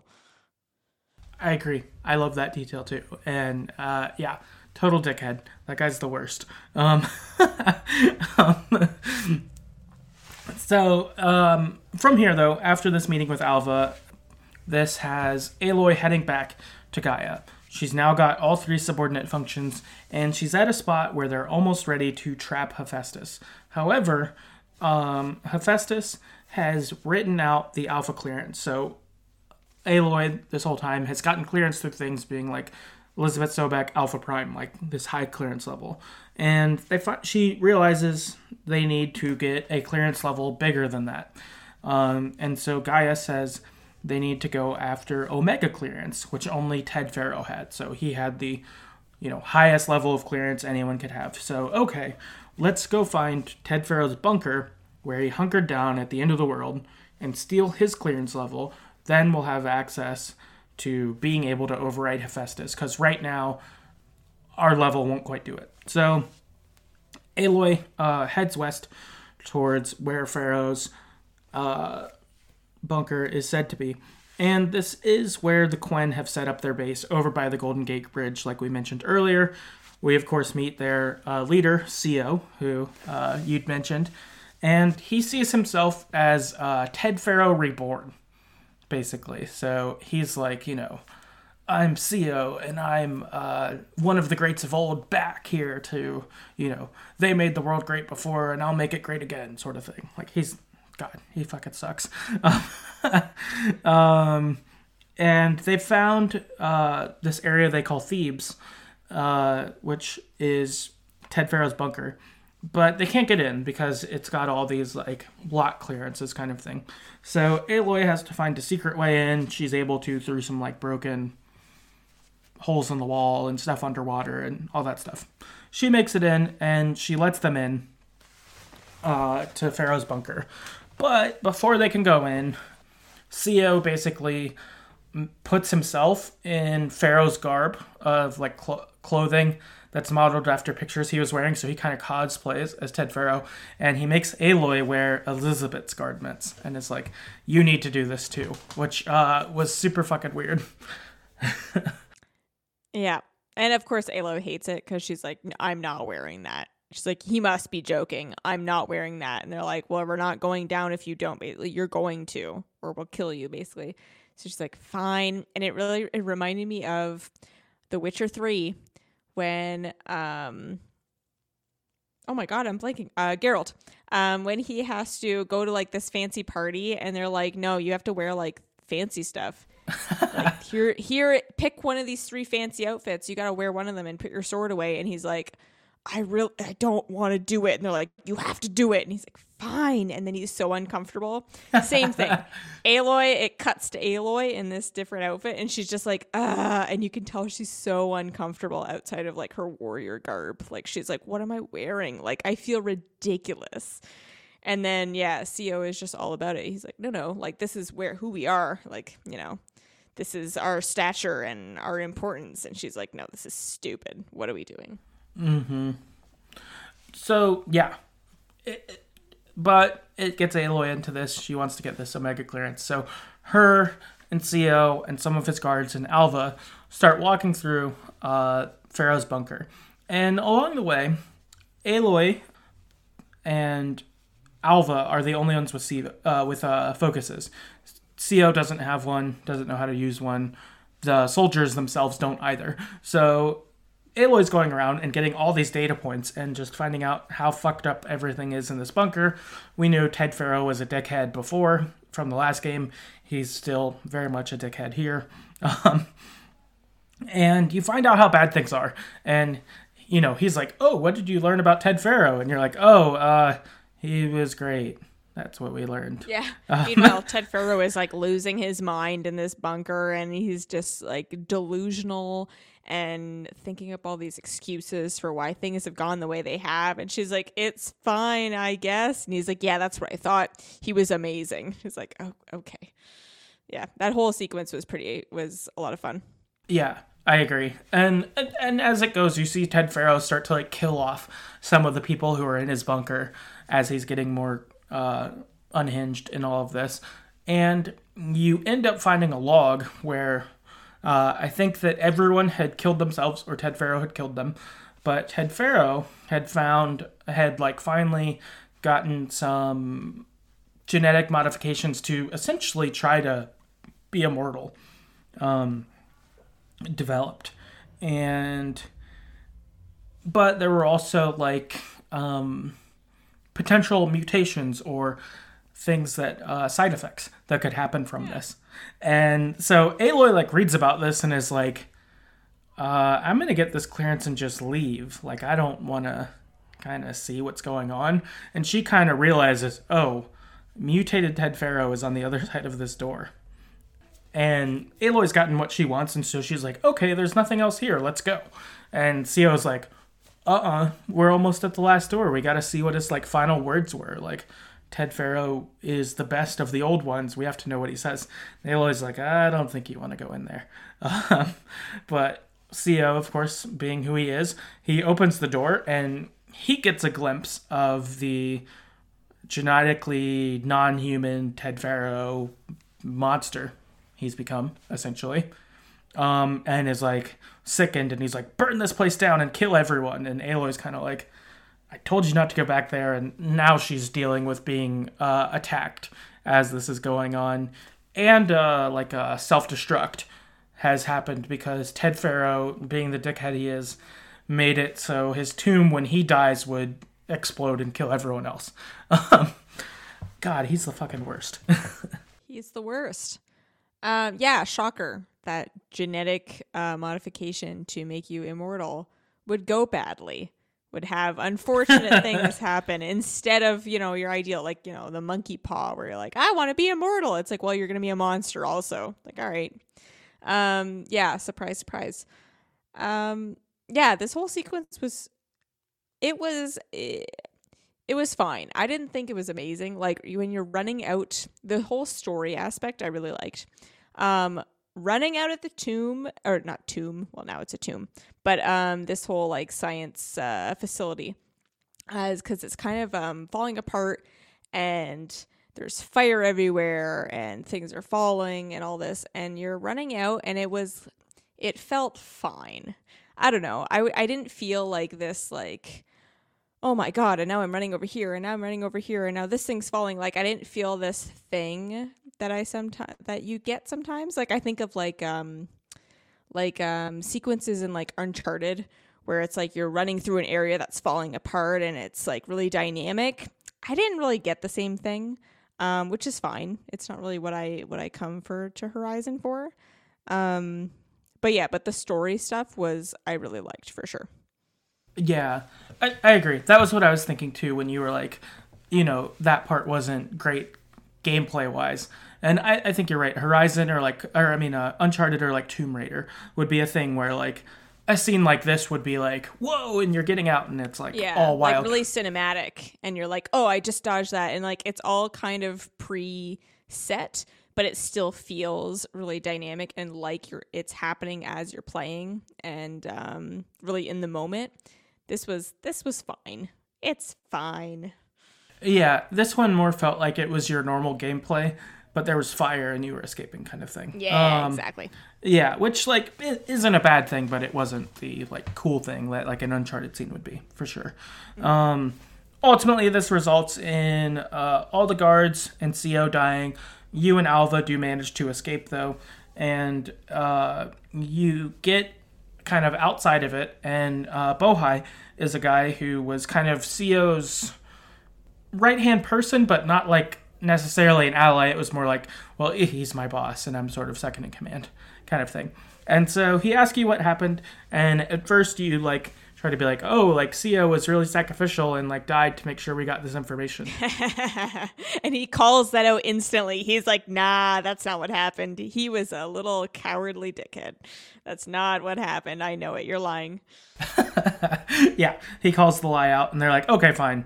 Um, really, you know, this bad stuff happened and it all like, they tell the truth. And he's like, okay. And they also say, so we're going to get a whole bunch of information that will be able to save the Quen, and you can take credit for it. Like, you can look good in this. We'll we'll do all the work. And he's like, cool, I'll take looking good. Um, and so then Alva goes and joins Aloy's base. She goes on ahead. Her mission, again, to find a bunch of knowledge to give back to the Quen, but also joining Aloy in her quest. So now Aloy's got the Omega clearance. She's got the three subordinate functions. Now they can try to trap Hephaestus. So um, there's one cauldron called Gemini. This is where... Uh, oh, I, I think actually... Um, I guess before we talk about that, updates on the Far Zenith um, have come along the way, even though we didn't talk about them. So we find out that the Far Zenith are the people who went to space from long ago. It's not their ancestors. It's actually them. And they did develop... Um, I guess, stable technology to give them long-lasting life, uh, and that they are the rich people that fucked off, you know, a thousand years ago or whatever. Mm-hmm. Um, is this when you find out... It's what when you get to back to the base, right? And you talk to Beta, and she kind of tells you about... Um, she tells you a little bit more about the Zenith and about um, Tilda, who is kind of the one that she had the most interaction with, and how she talked to her a little bit like she was a person, and like she would bring her into this like kind of like a digital, like a V R environment, and they would talk like people, and then all of a sudden it would it stopped and she got cut off, and then she felt super super lonely again. Um, and yeah, they kind of detail the whole the whole story of, of that they are the same people, which the assumption up to that point was yeah that they were. Um, descendants, that they had found a place to live and that they had made like a new society, and that they were like, you know, the tenth generation of these people that had left, and it's actually the same people. Yeah, that they managed to do what Ted Faro didn't, you know, that they perfected that kind of technology or whatever. Um, mm-hmm. But uh, I don't think Beta, Beta doesn't know why they left uh, the Far Zenith colony though in space, right? Because she got born mm-hmm. on the ship on the way back to Earth, I think. Yeah, because they come back and they're like, well, if because the assumption is they found a new place to live. Why are they coming back to Earth? And uh, the assumption was that they were just coming back to colonize it, to basically wipe everybody out and just start anew on Earth, which eventually is not the case. But um, but that's kind of the current assumption. Right. Yeah, that's kind of their current assumption. So, um, yeah, we've got more info on the Zenith. We don't know fully all the way who they are, but we have a lot of information. We we mostly know who they are. Also, because of that weapon that we saw kill Verbana earlier, we know they can be killed, even though it is hard. Um, but that they are super dangerous. And also that there's not a ton of them left. Um, from Beta's kind of talk about them, it sounded like there was like fifteen or twenty. Um, that it wasn't like there was like spaceships and upon spaceships of them. Instead, it sounds like one ship got out with this group of people. Mm-hmm. And I think this this is so they're getting ready to go to Gemini, which they need. They've discovered that they need because it would take too long to trap Hephaestus. It would take like many days for just like kind of the processing power and the data to go through. So Aloy's like, well, that's too long. Like they'll figure out where we are and they'll kill us. So she's like, wait, what if there are two clones of Elisabet Sobeck? Because there's her and there's Beta. She's like, how much, how much faster would that be? And um, Gaia's like, well, that would take like three hours or something like that. It would take a tiny fraction of the amount of time. So Aloy's like, hey, Beta, you need to come with us to trap Hephaestus. And then Beta is, of course, just all out on this plan.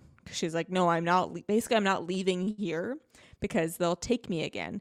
They'll imprison me again. There's nothing you can do about it. She has a very pessimistic view of kind of the entire situation, and she kind of seems to think it's doomed, which frustrates Aloy to no end, because Aloy is kind of the what what's next? What do we need to do? How are we going to fix this?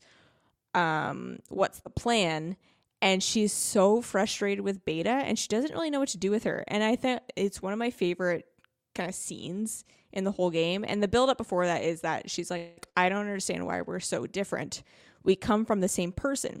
And Aloy really looks up to Elisabet and kind of thinks of like, she's so, she was very brave and industrious, and like she was planning and trying to solve the world's problems. And then she's like, why is Beta so accepting of defeat? I guess. And she's infuriated by this. And then they have this like conflict where she's like, she wants her to come with her to fix this thing, and Beta doesn't want to go. And they have this fight about it, and it's fascinating. I really, really liked it. I, I thought that was great too. And, and, and just that, um, I, I think that this is one of the first times where Aloy's had to deal with someone who's negative, you know, like mm-hmm. a- Aloy, you know, disregards her loyal friends who want to help, let alone, yeah. you know, anyone else. She kind of takes them for granted that people are just like on board with her plan. Like she's like, yeah, of course, like people are on board with my plan. Of course they are. And when someone's like, no, I'm not, she's like, what do you mean? Like she's very frustrated by it. Yeah. And, and I think like you said with, uh, with Beta, like Beta, um, you know, made this move to get saved by Aloy and company. But then ever since then has been like, but what about this bad thing that could happen? And is basically like paralyzed by all the bad things that could happen and being captured again and how bad it would be and all of those things. And Aloy's like, well, you need to do it because, you know, fighting for things is worth it even when it's hard. Like that's Aloy's like whole disposition. Um, and to meet someone who's genetically the same as her, but doesn't hold that, really fucks with her. And we find out it fucks with it fucks with Beta, and also that uh but yeah just that it's hard for all of them to deal with, and that Aloy's having a hard time dealing with there being another clone of her, you know, like mm-hmm. there, there's part of her that she thought, oh, I was Elisabet Sobeck's like, you know, Hail Mary, I was the only one, and then to be like, other people took this too, like how do I deal with that? There's another me who doesn't feel anything like me. Um, mm-hmm. there, there's a lot going on there. I really like that too. I I think it, after a while, Beta was my favorite person to go talk to just because their interactions were so unique. Yeah, because there's a conflict there. And you're getting like growth and um, just personal growth out of this these conversations that you're having, as opposed to being someone you're talking to Erend or you're talking to Varl and they're like, yeah, I'm your friend and we're going to do it and we're going to do it together and it's great. And it's like, okay.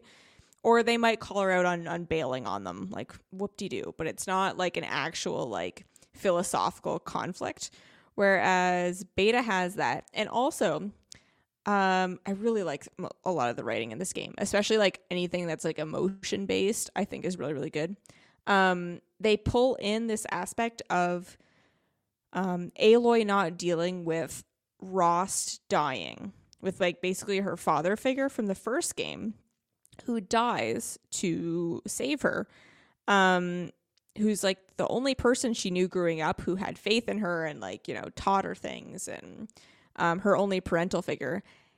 And then it ha- is talked about earlier in the game, mostly by Varl, who's like, hey, Ross died, and like, you know, that must be really hard for you, and like you've been working so hard to not that you haven't had to deal with it, but it must be hard. And she's like, yeah, yeah, and she kind of like brushes it aside, like, yeah, that's not important right now, which is like what I've so many people do, and like it's just like a common coping mechanism, right? For like anytime you're experiencing grief, is just to pour yourself into something else so that you don't have to think about it. So you just are so busy that you don't even have time to address it. So that's been kind of an underlying thing that's been mentioned a few times throughout the game. And then she finally kind of talks about Ross with Beta, because Beta kind of says the same thing. She's like, why are we different? Like, why do you why do you have this thing where you can where you can fight and you have this um, this willpower, and I don't have that? And that was a really good moment, because Aloy's like, why is she not like me? We have the same uh, genes. But Beta's thinking the same thing, but from the other side, where she's like, why am I not as strong or as willful as Aloy? Like, I feel like the lesser one. And why am I like that? And then once Aloy realizes that Beta feels that way, she empathizes with her more. And then she like brings up this hologram of Ross, and she's like, well, I had him to tell me that I could be strong and that I could accomplish things and that I had value, and like that she never had, like Beta never had that. And that's seems to be one of the big differentiating factors. And then they kind of bond because they understand each other better. And I thought it was just fantastic. Whereas some of like the the plot device writing, I wasn't the biggest fan of, but like all of the emotional character writing, I really loved. And this is like the shining moment for me. This was like my favorite scene as far as like a character interaction scene was this one, because it kind of tied it all together for me. Oh, it's so good. It, that that breakthrough moment's so great that you just mentioned, of that like, we have the same genes. We were both outcast. Blah, blah, blah, blah, blah. What's different? It's Rost. Mm-hmm. And then that, that, that sympathy that brings, that breakthrough moment. And it gets Beta to this spot where it's like, okay, I don't know if I trust this plan. I don't know if this will work. But I'll choose to trust you, Aloy. I'll go on your mission. Um, you do have to promise me one thing, though. Don't let me get captured. Mm-hmm. If I'm going to get captured, kill me. Like, I don't want to go back. And you're like, okay, I promise. And so now you finally yeah. can head out on your mission. And so, you know, we still need three hours to capture Hephaestus, even with two Elisabet Sobecks. So Aloy, Varl, and Beta go to one cauldron. This is where they want to trap Hephaestus. But then she also sends Zoe, Erend, Kotallo, and Alva to other other uh, cauldrons, and that they're going to cause a diversion. So basically they're going to do a power surge there uh, at each of the cauldrons they're at. Meanwhile, the power surge where water, where Aloy, Beta, and Varl are capturing uh, Hephaestus will happen in one spot. So then if the Far Zenith do notice the power surges, they won't necessarily go to the right one. Um, that's sort of their game plan. So they do this. Um, Aloy, Varl, and Beta do manage to trap Hephaestus. Their plan does work, but Hephaestus uh, tries to fight them off. So he starts having the Cauldron create machines to fight them. Aloy goes and kills the machine while uh, Varl protects Beta, and Beta works on capturing Hephaestus. This all ultimately is working out for them. Aloy destroys all the machines. They all capture Hephaestus. We've done it. But then the Far Zenith show up. They're ready to wreck shit. Um, Aloy tries to fart, fight them. She gets injured uh, and almost knocked out. Varl then tries to step up, and uh, one of them kills Varl. He like runs him through with a sword or something, a spear. Um, this is horrible, seeing Varl go out. And the uh, Far Zenith scoop up Beta, and they're getting ready to kill Aloy. But then, um, and Aloy's on the ground, and she like pulls up her spear and or her uh, bow and arrow and aims it up at Beta, but then like can't bring herself to do it and starts to cry. And then uh, when one of the other Zenith is coming towards Aloy to kill them, a third Zenith shines like a, a big like flashing light, essentially, takes Aloy and escapes. Uh...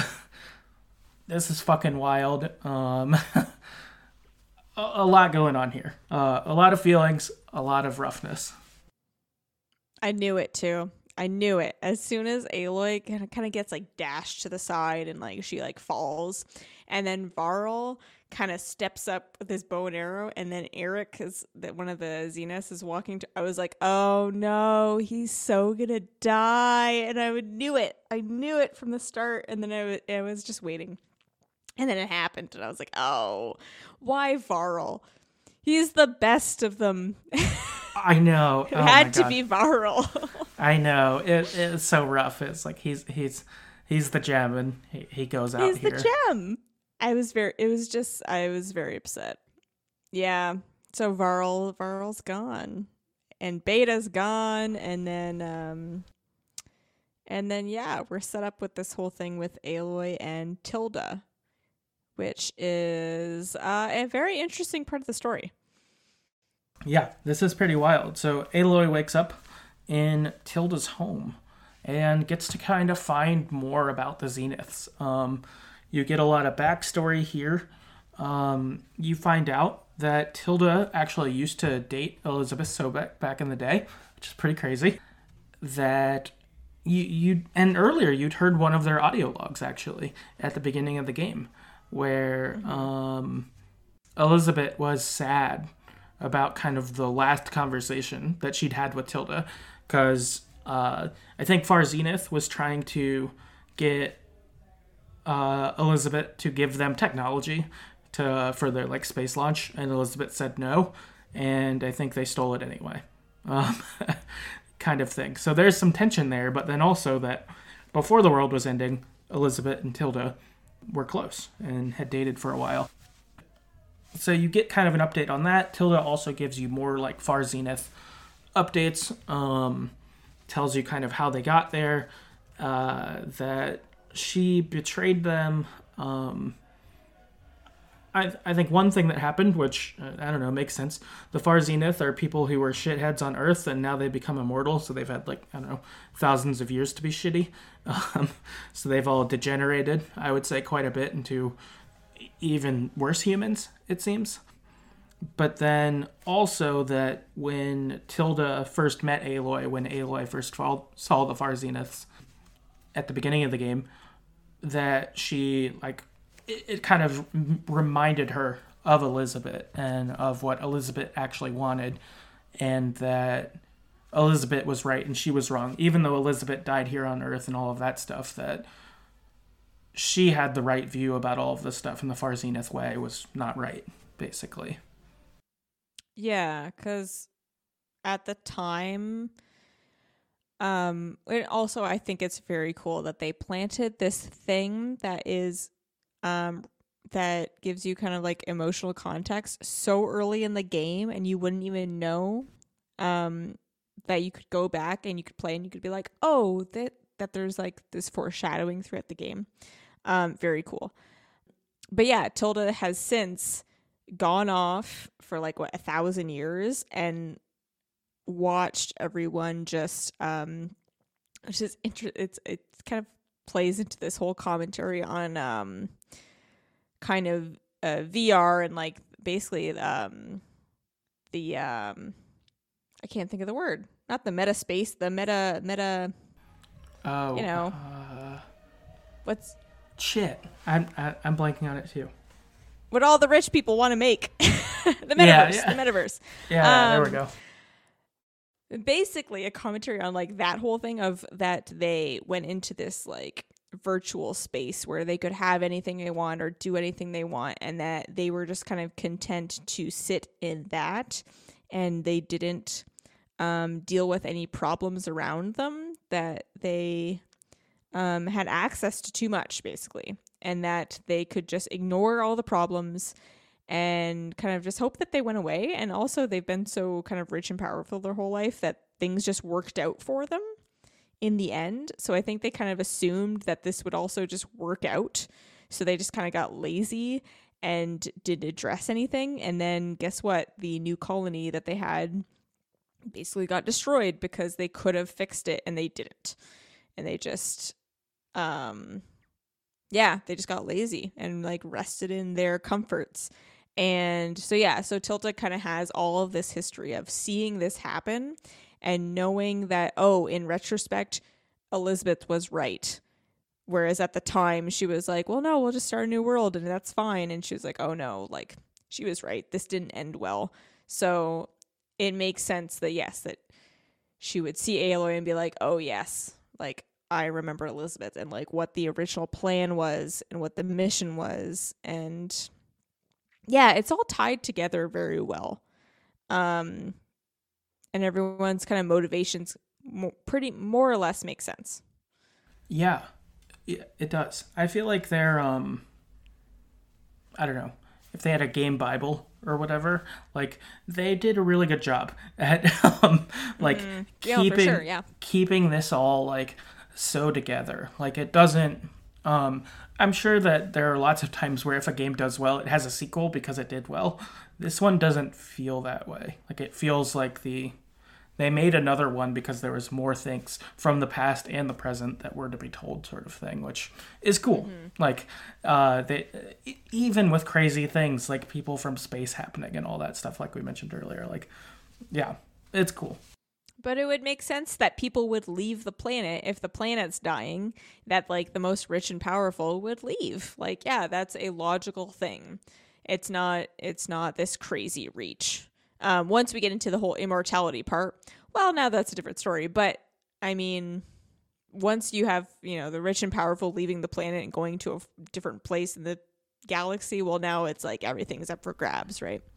Yeah, that's true. Well, and if in real life it heads that way, this is totally what they'll do. So.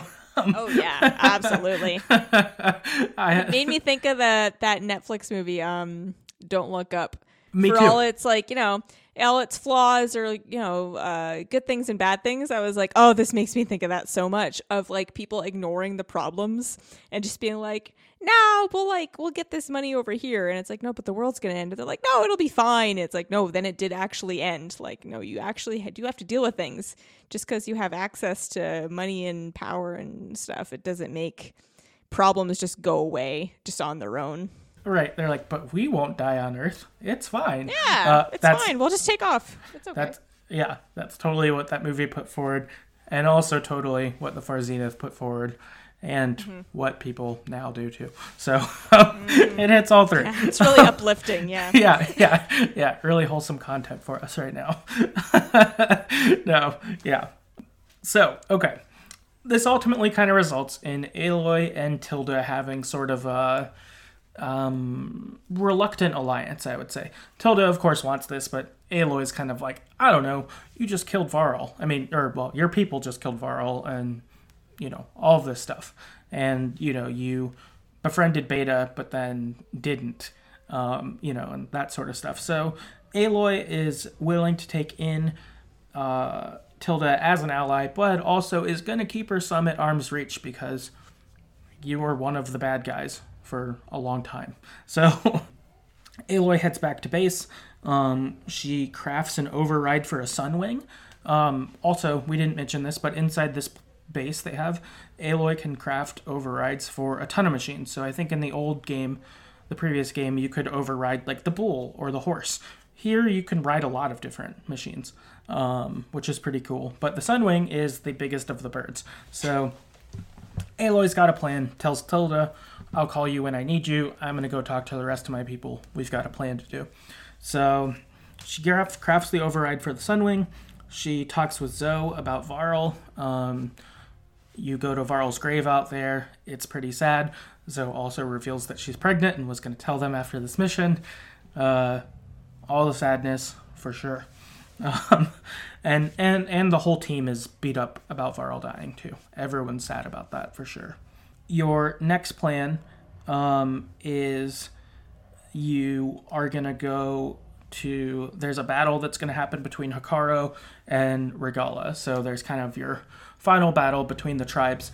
Um, and you find out that Sylens along the way has stuff to do with this. You don't have quite the full picture, but what the picture is, is Sylens essentially wants the rebels to defeat Hekarro because Sylens wants to use all the Tenakth to attack uh, the Far Zeniths, ultimately. Like, that's his aim. But you don't want to let that happen because for Sylens, his motto, essentially, is like uh, that the ends justify the means kind of thing. So for Sylens, if I could defeat the Far Zenith, it doesn't matter if all the Tenakth die, because I defeated the Far Zenith, you know? Like, that's that's sort of how Sylens would approach this problem. Aloy, though, doesn't want people to die needlessly. She's not in favor of this. So she needs to put down Regalla and the rebellion. So she rides her Sunwing into battle uh, to fight alongside Hekarro and the Tenakth to defeat Regalla. This, of course, is like a big Wings of the Ten moment for the Tenakth. They're all like, holy shit, the Savior's riding. They f- flew into battle like the old ones. Mm-hmm. You you have a boss fight with Regalla where you can ultimately choose to kill her at the end of the battle, spare her, Or um, I think you can not make a decision, and then maybe Hekarro will. Um, so I, I killed Regalla here. I don't know what you did. I totally killed Regalla because she was still pissed. Like, even when she lost, she was still like, no, like she was defiant, and she was kind of insistent that she was right on. And I was like, well, you're just going to do this again. Like, you're, you're, we're going to have to deal with you again. So I'm like, you're not sorry. Like, you don't see the error in any way. I was like, I don't see a better out than this. So I was like, nah, it's, it's harsh. But I'm like, you, you got to die. I'm sorry. Yep. Yeah, same for me. You had to. And also in her, like, backstory, Hekarro had spared her at one point when he probably should have killed her when she maybe initially rebelled or something. But he didn't, and so she's been a persistent problem since then. So to me, I felt like it was like, we need to write this so the Tenakth can move on, sort of thing. Mm-hmm. So, yep, kill her. Um, after this, you're basically able to strong-arm Sylens into your plan, because you say, hey, your stupid army for your version of how you want to do this isn't here. You've got to join mine. I know you've got your super weapon that you can use to kill the Zeniths. We're your only option now. We're doing this my way. Um, and so now you've got your new crew of allies. So we've got our old group with uh, Zoe, Erend, Kotallo, and Alva. Then also you have Tilda and Sylens now a part of this crew, um, who are, of course, your more um, reluctant allies. You don't really want them as allies, but you need them for this final plan. So Aloy kind of sets up the plan. Uh, the Far Zenith have like a base off of uh, the lower side of the map, and you're going to infiltrate that to be able to kill all of them is kind of your aim. Um, and so she gives everyone their assignments, but then before, as people are leaving, she calls Kotallo and Alva back and says, hey, I have a special assignment for you I only want you to know about. So she tells them what it is, uh, which is she wants them to go to uh, the control room and do something that's secret. Um, and is like, you know, once, once we're in there, do this, like, don't worry about us. Don't worry about anything else. Do your mission kind of thing. And Kotallo and Alva are like, okay, we can do that. From here, um, the group assembles, uh, outside of the Zenith base and gets ready to make their attack. Um, so you've got, um, Sylens and Zoe, I would say, are more your like, um, your sniper cover, so to speak. They're kind of further away from the action, kind of covering Aloy and Erend, who are kind of making one ground assault, and then Kotallo and Alva are making another one, and then they'll break off to be able to do their like special assignment. So this is where we kind of have everyone set up what their plans are for our kind of final showdown. Uh, our final showdown begins. You fight a lot of specters. Specters are essentially like a machine that... Um, has a it's not an octopus, it's like but a it, fancy machine. It's like yeah. a fancy spacey looking uh like all the other machines you've been fighting, except it's like a little rounder and a little smoother, and uh yeah that's about it. And it can shoot like plasma type things.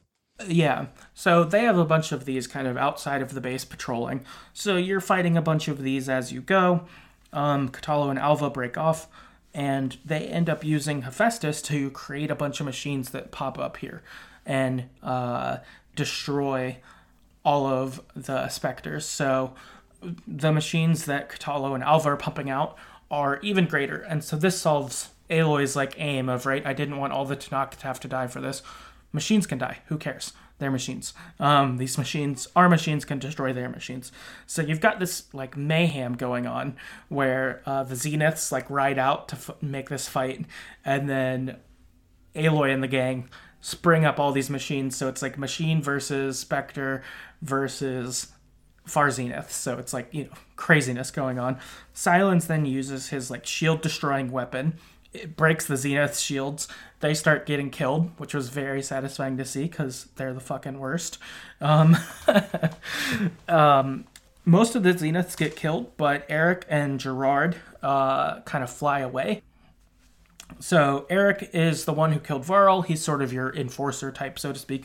And then Gerard's kind of their leader. So Aloy uh, heads after Eric, and then Tilda heads after Gerard. Um, and so Eric gets into kind of a boss fight with Aloy.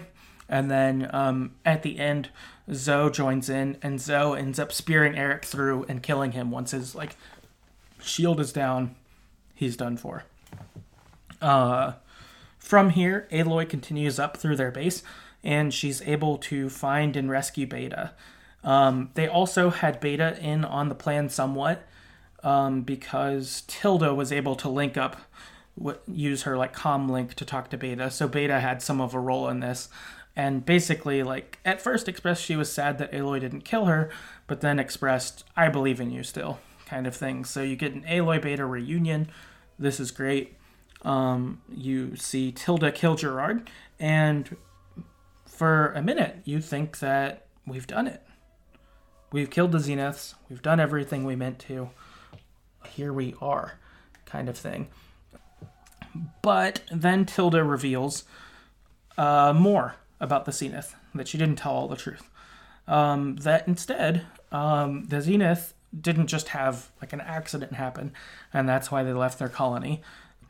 But instead, there's like a rogue A I Hades that basically destroyed their planet and drove them off of it. Um, called uh, it's uh, like Hades Nemesis, is what it's called.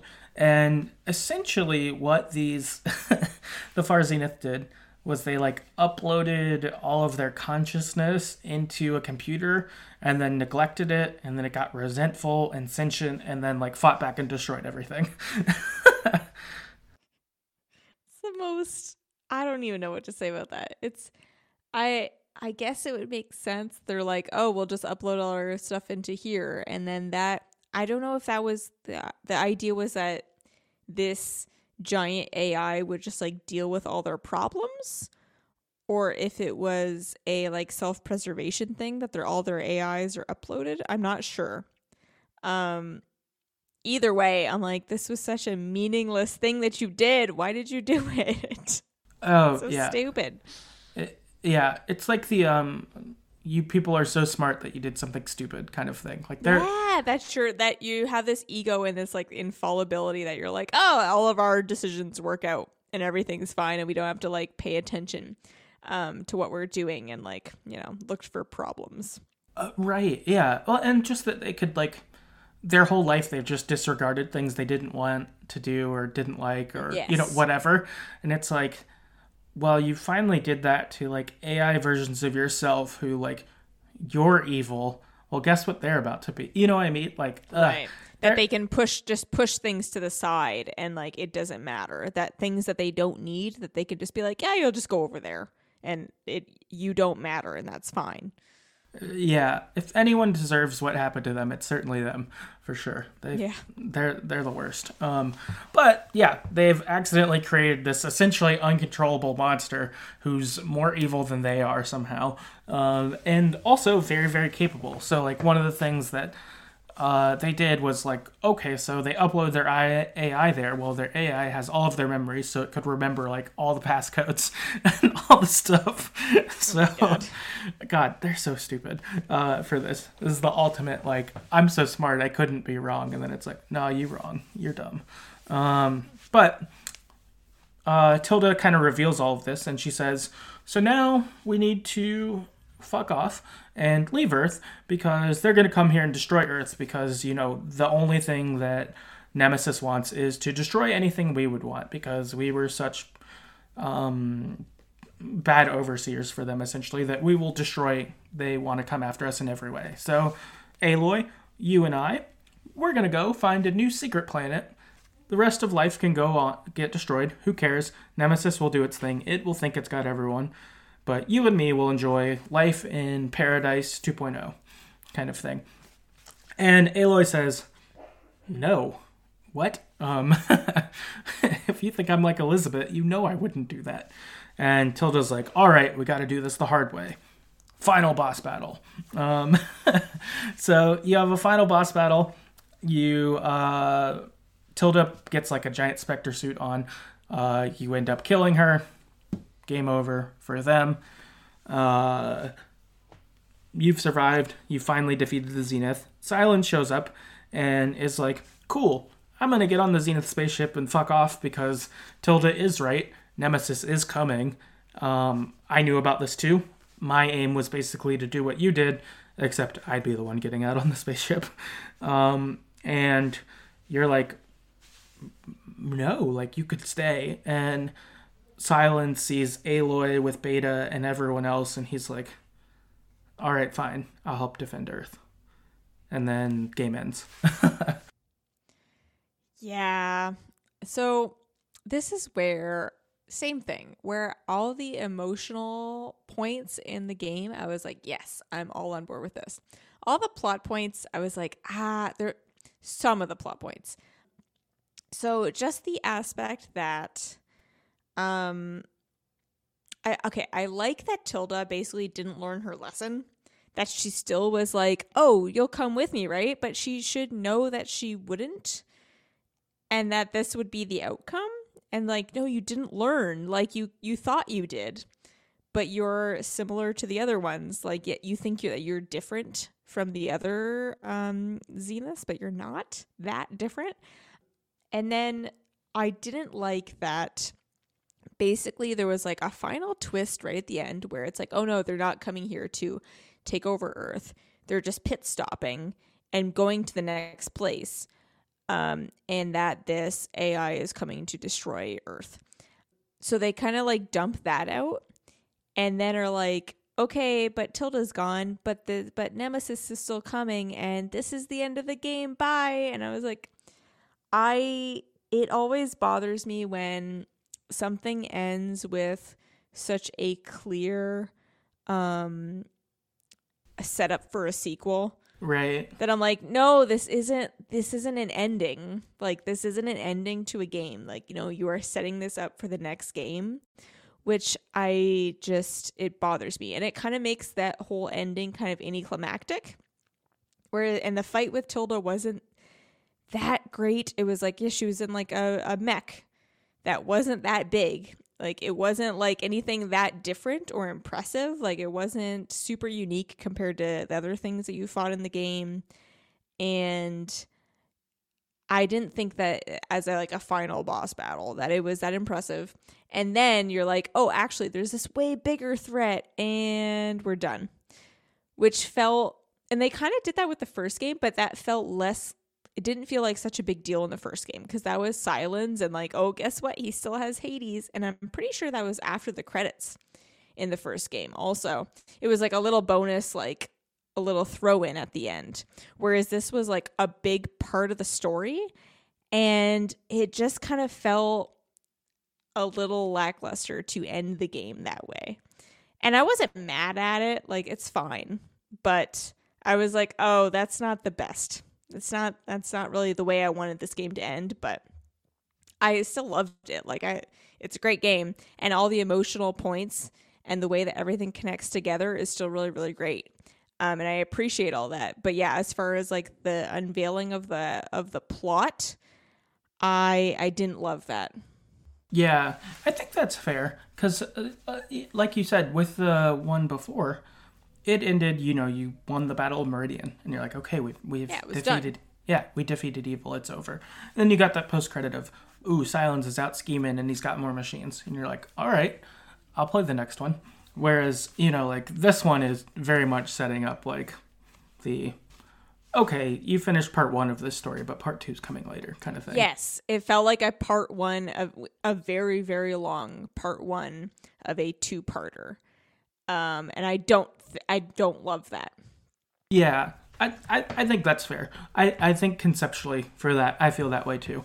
I'm, I'm really stoked for the third game. Like, I'm all about it, um, in that regard. But as an ending itself, like, I, I think your high point at the end of this game is actually the battle happening before you ever get to the boss fight or this information reveal. Like, I really liked when the, uh, all your machine, you watched all the machines fighting all the specters. Like, it was just such a big, you, you know, like it felt like a, like a Lord of the Rings style battle where it's just, it's so big mm-hmm. and it's going on around you. Like, that was really cool.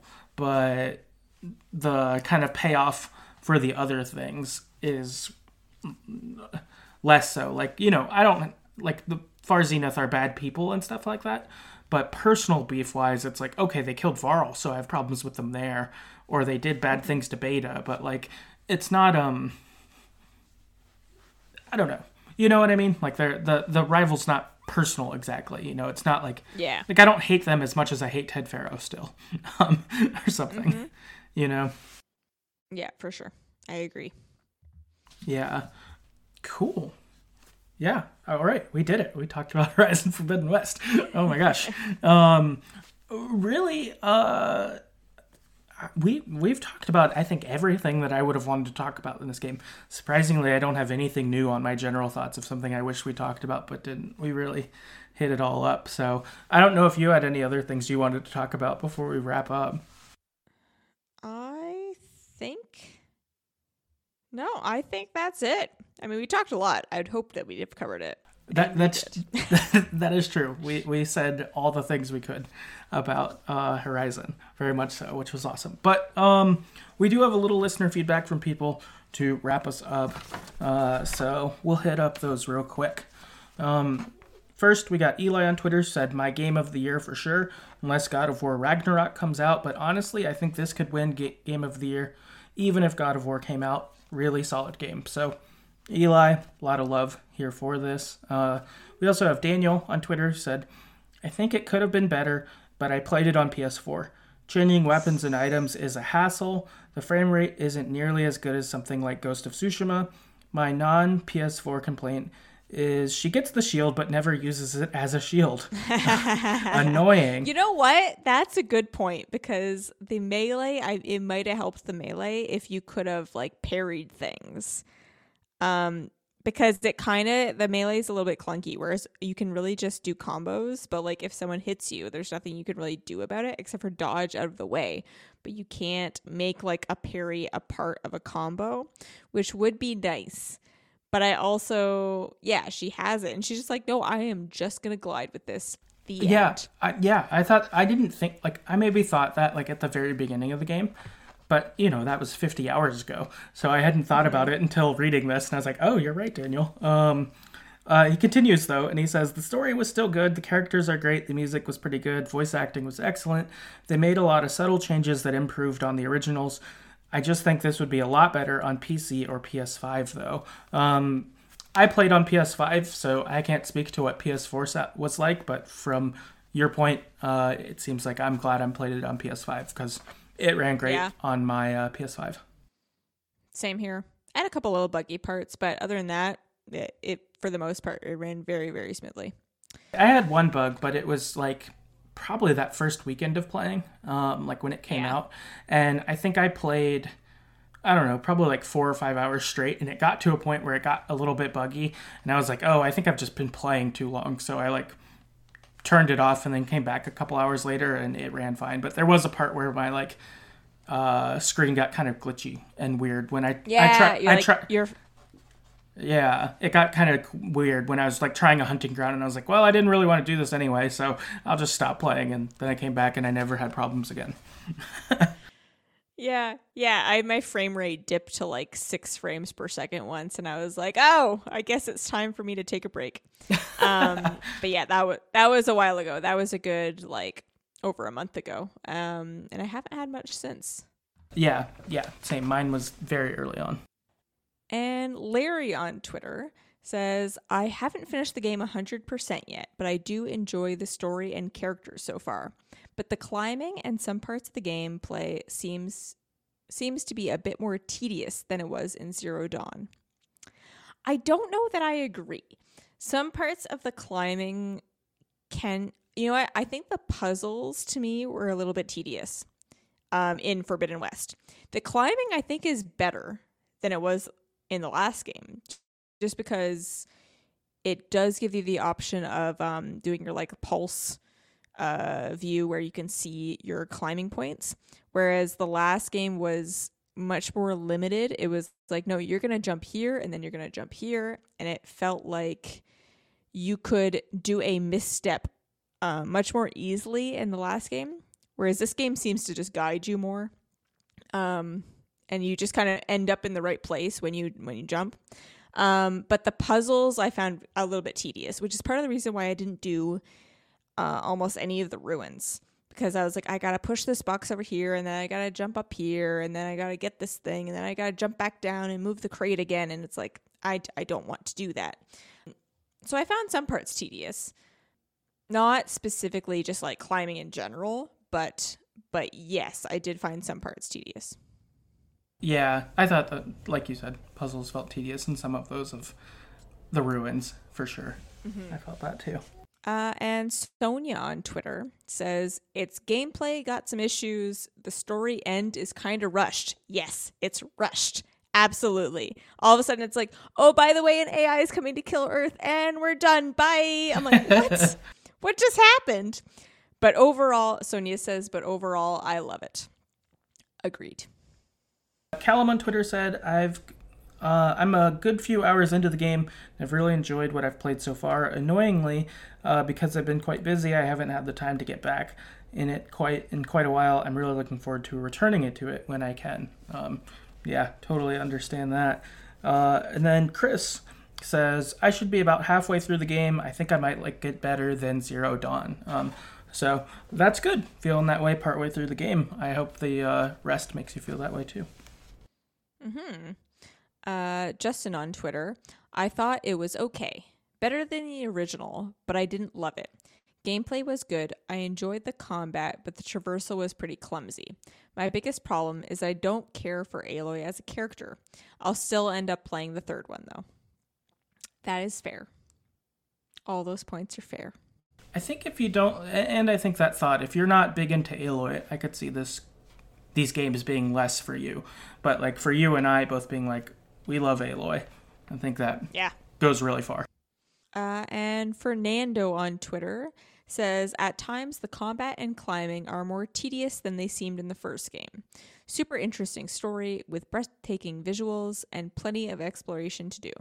Story, oh, full rating system here. Story, eight out of ten. Combat, seven out of ten. Traversal, ten out of ten. Interesting, because you said the climbing was more tedious, but okay, I'll give it to you. Map, ten out of ten. Overall, nine out of ten. Played, P S five application. That's a very thorough review. Yeah, I know. I was like, wow, really went in. I like it. I wonder if people think back to the first game with some rose-colored glasses. I wonder if they if we went back and played the first one, if they were if they would still think that climbing was more tedious in the second one, because I remember being very frustrated with it climbing in the first one, but I don't know, that was a very long time ago. Uh, yeah, I was wondering that too. Like I, I feel like I missed spots when I'd climb and would, like, you know, fall down and die or whatever in the first yeah, one. Yeah, or I'd be like, I was halfway up that tower and then I missed this jump, and then it's it was it yeah. I remember it pissing me off a little bit in the first one.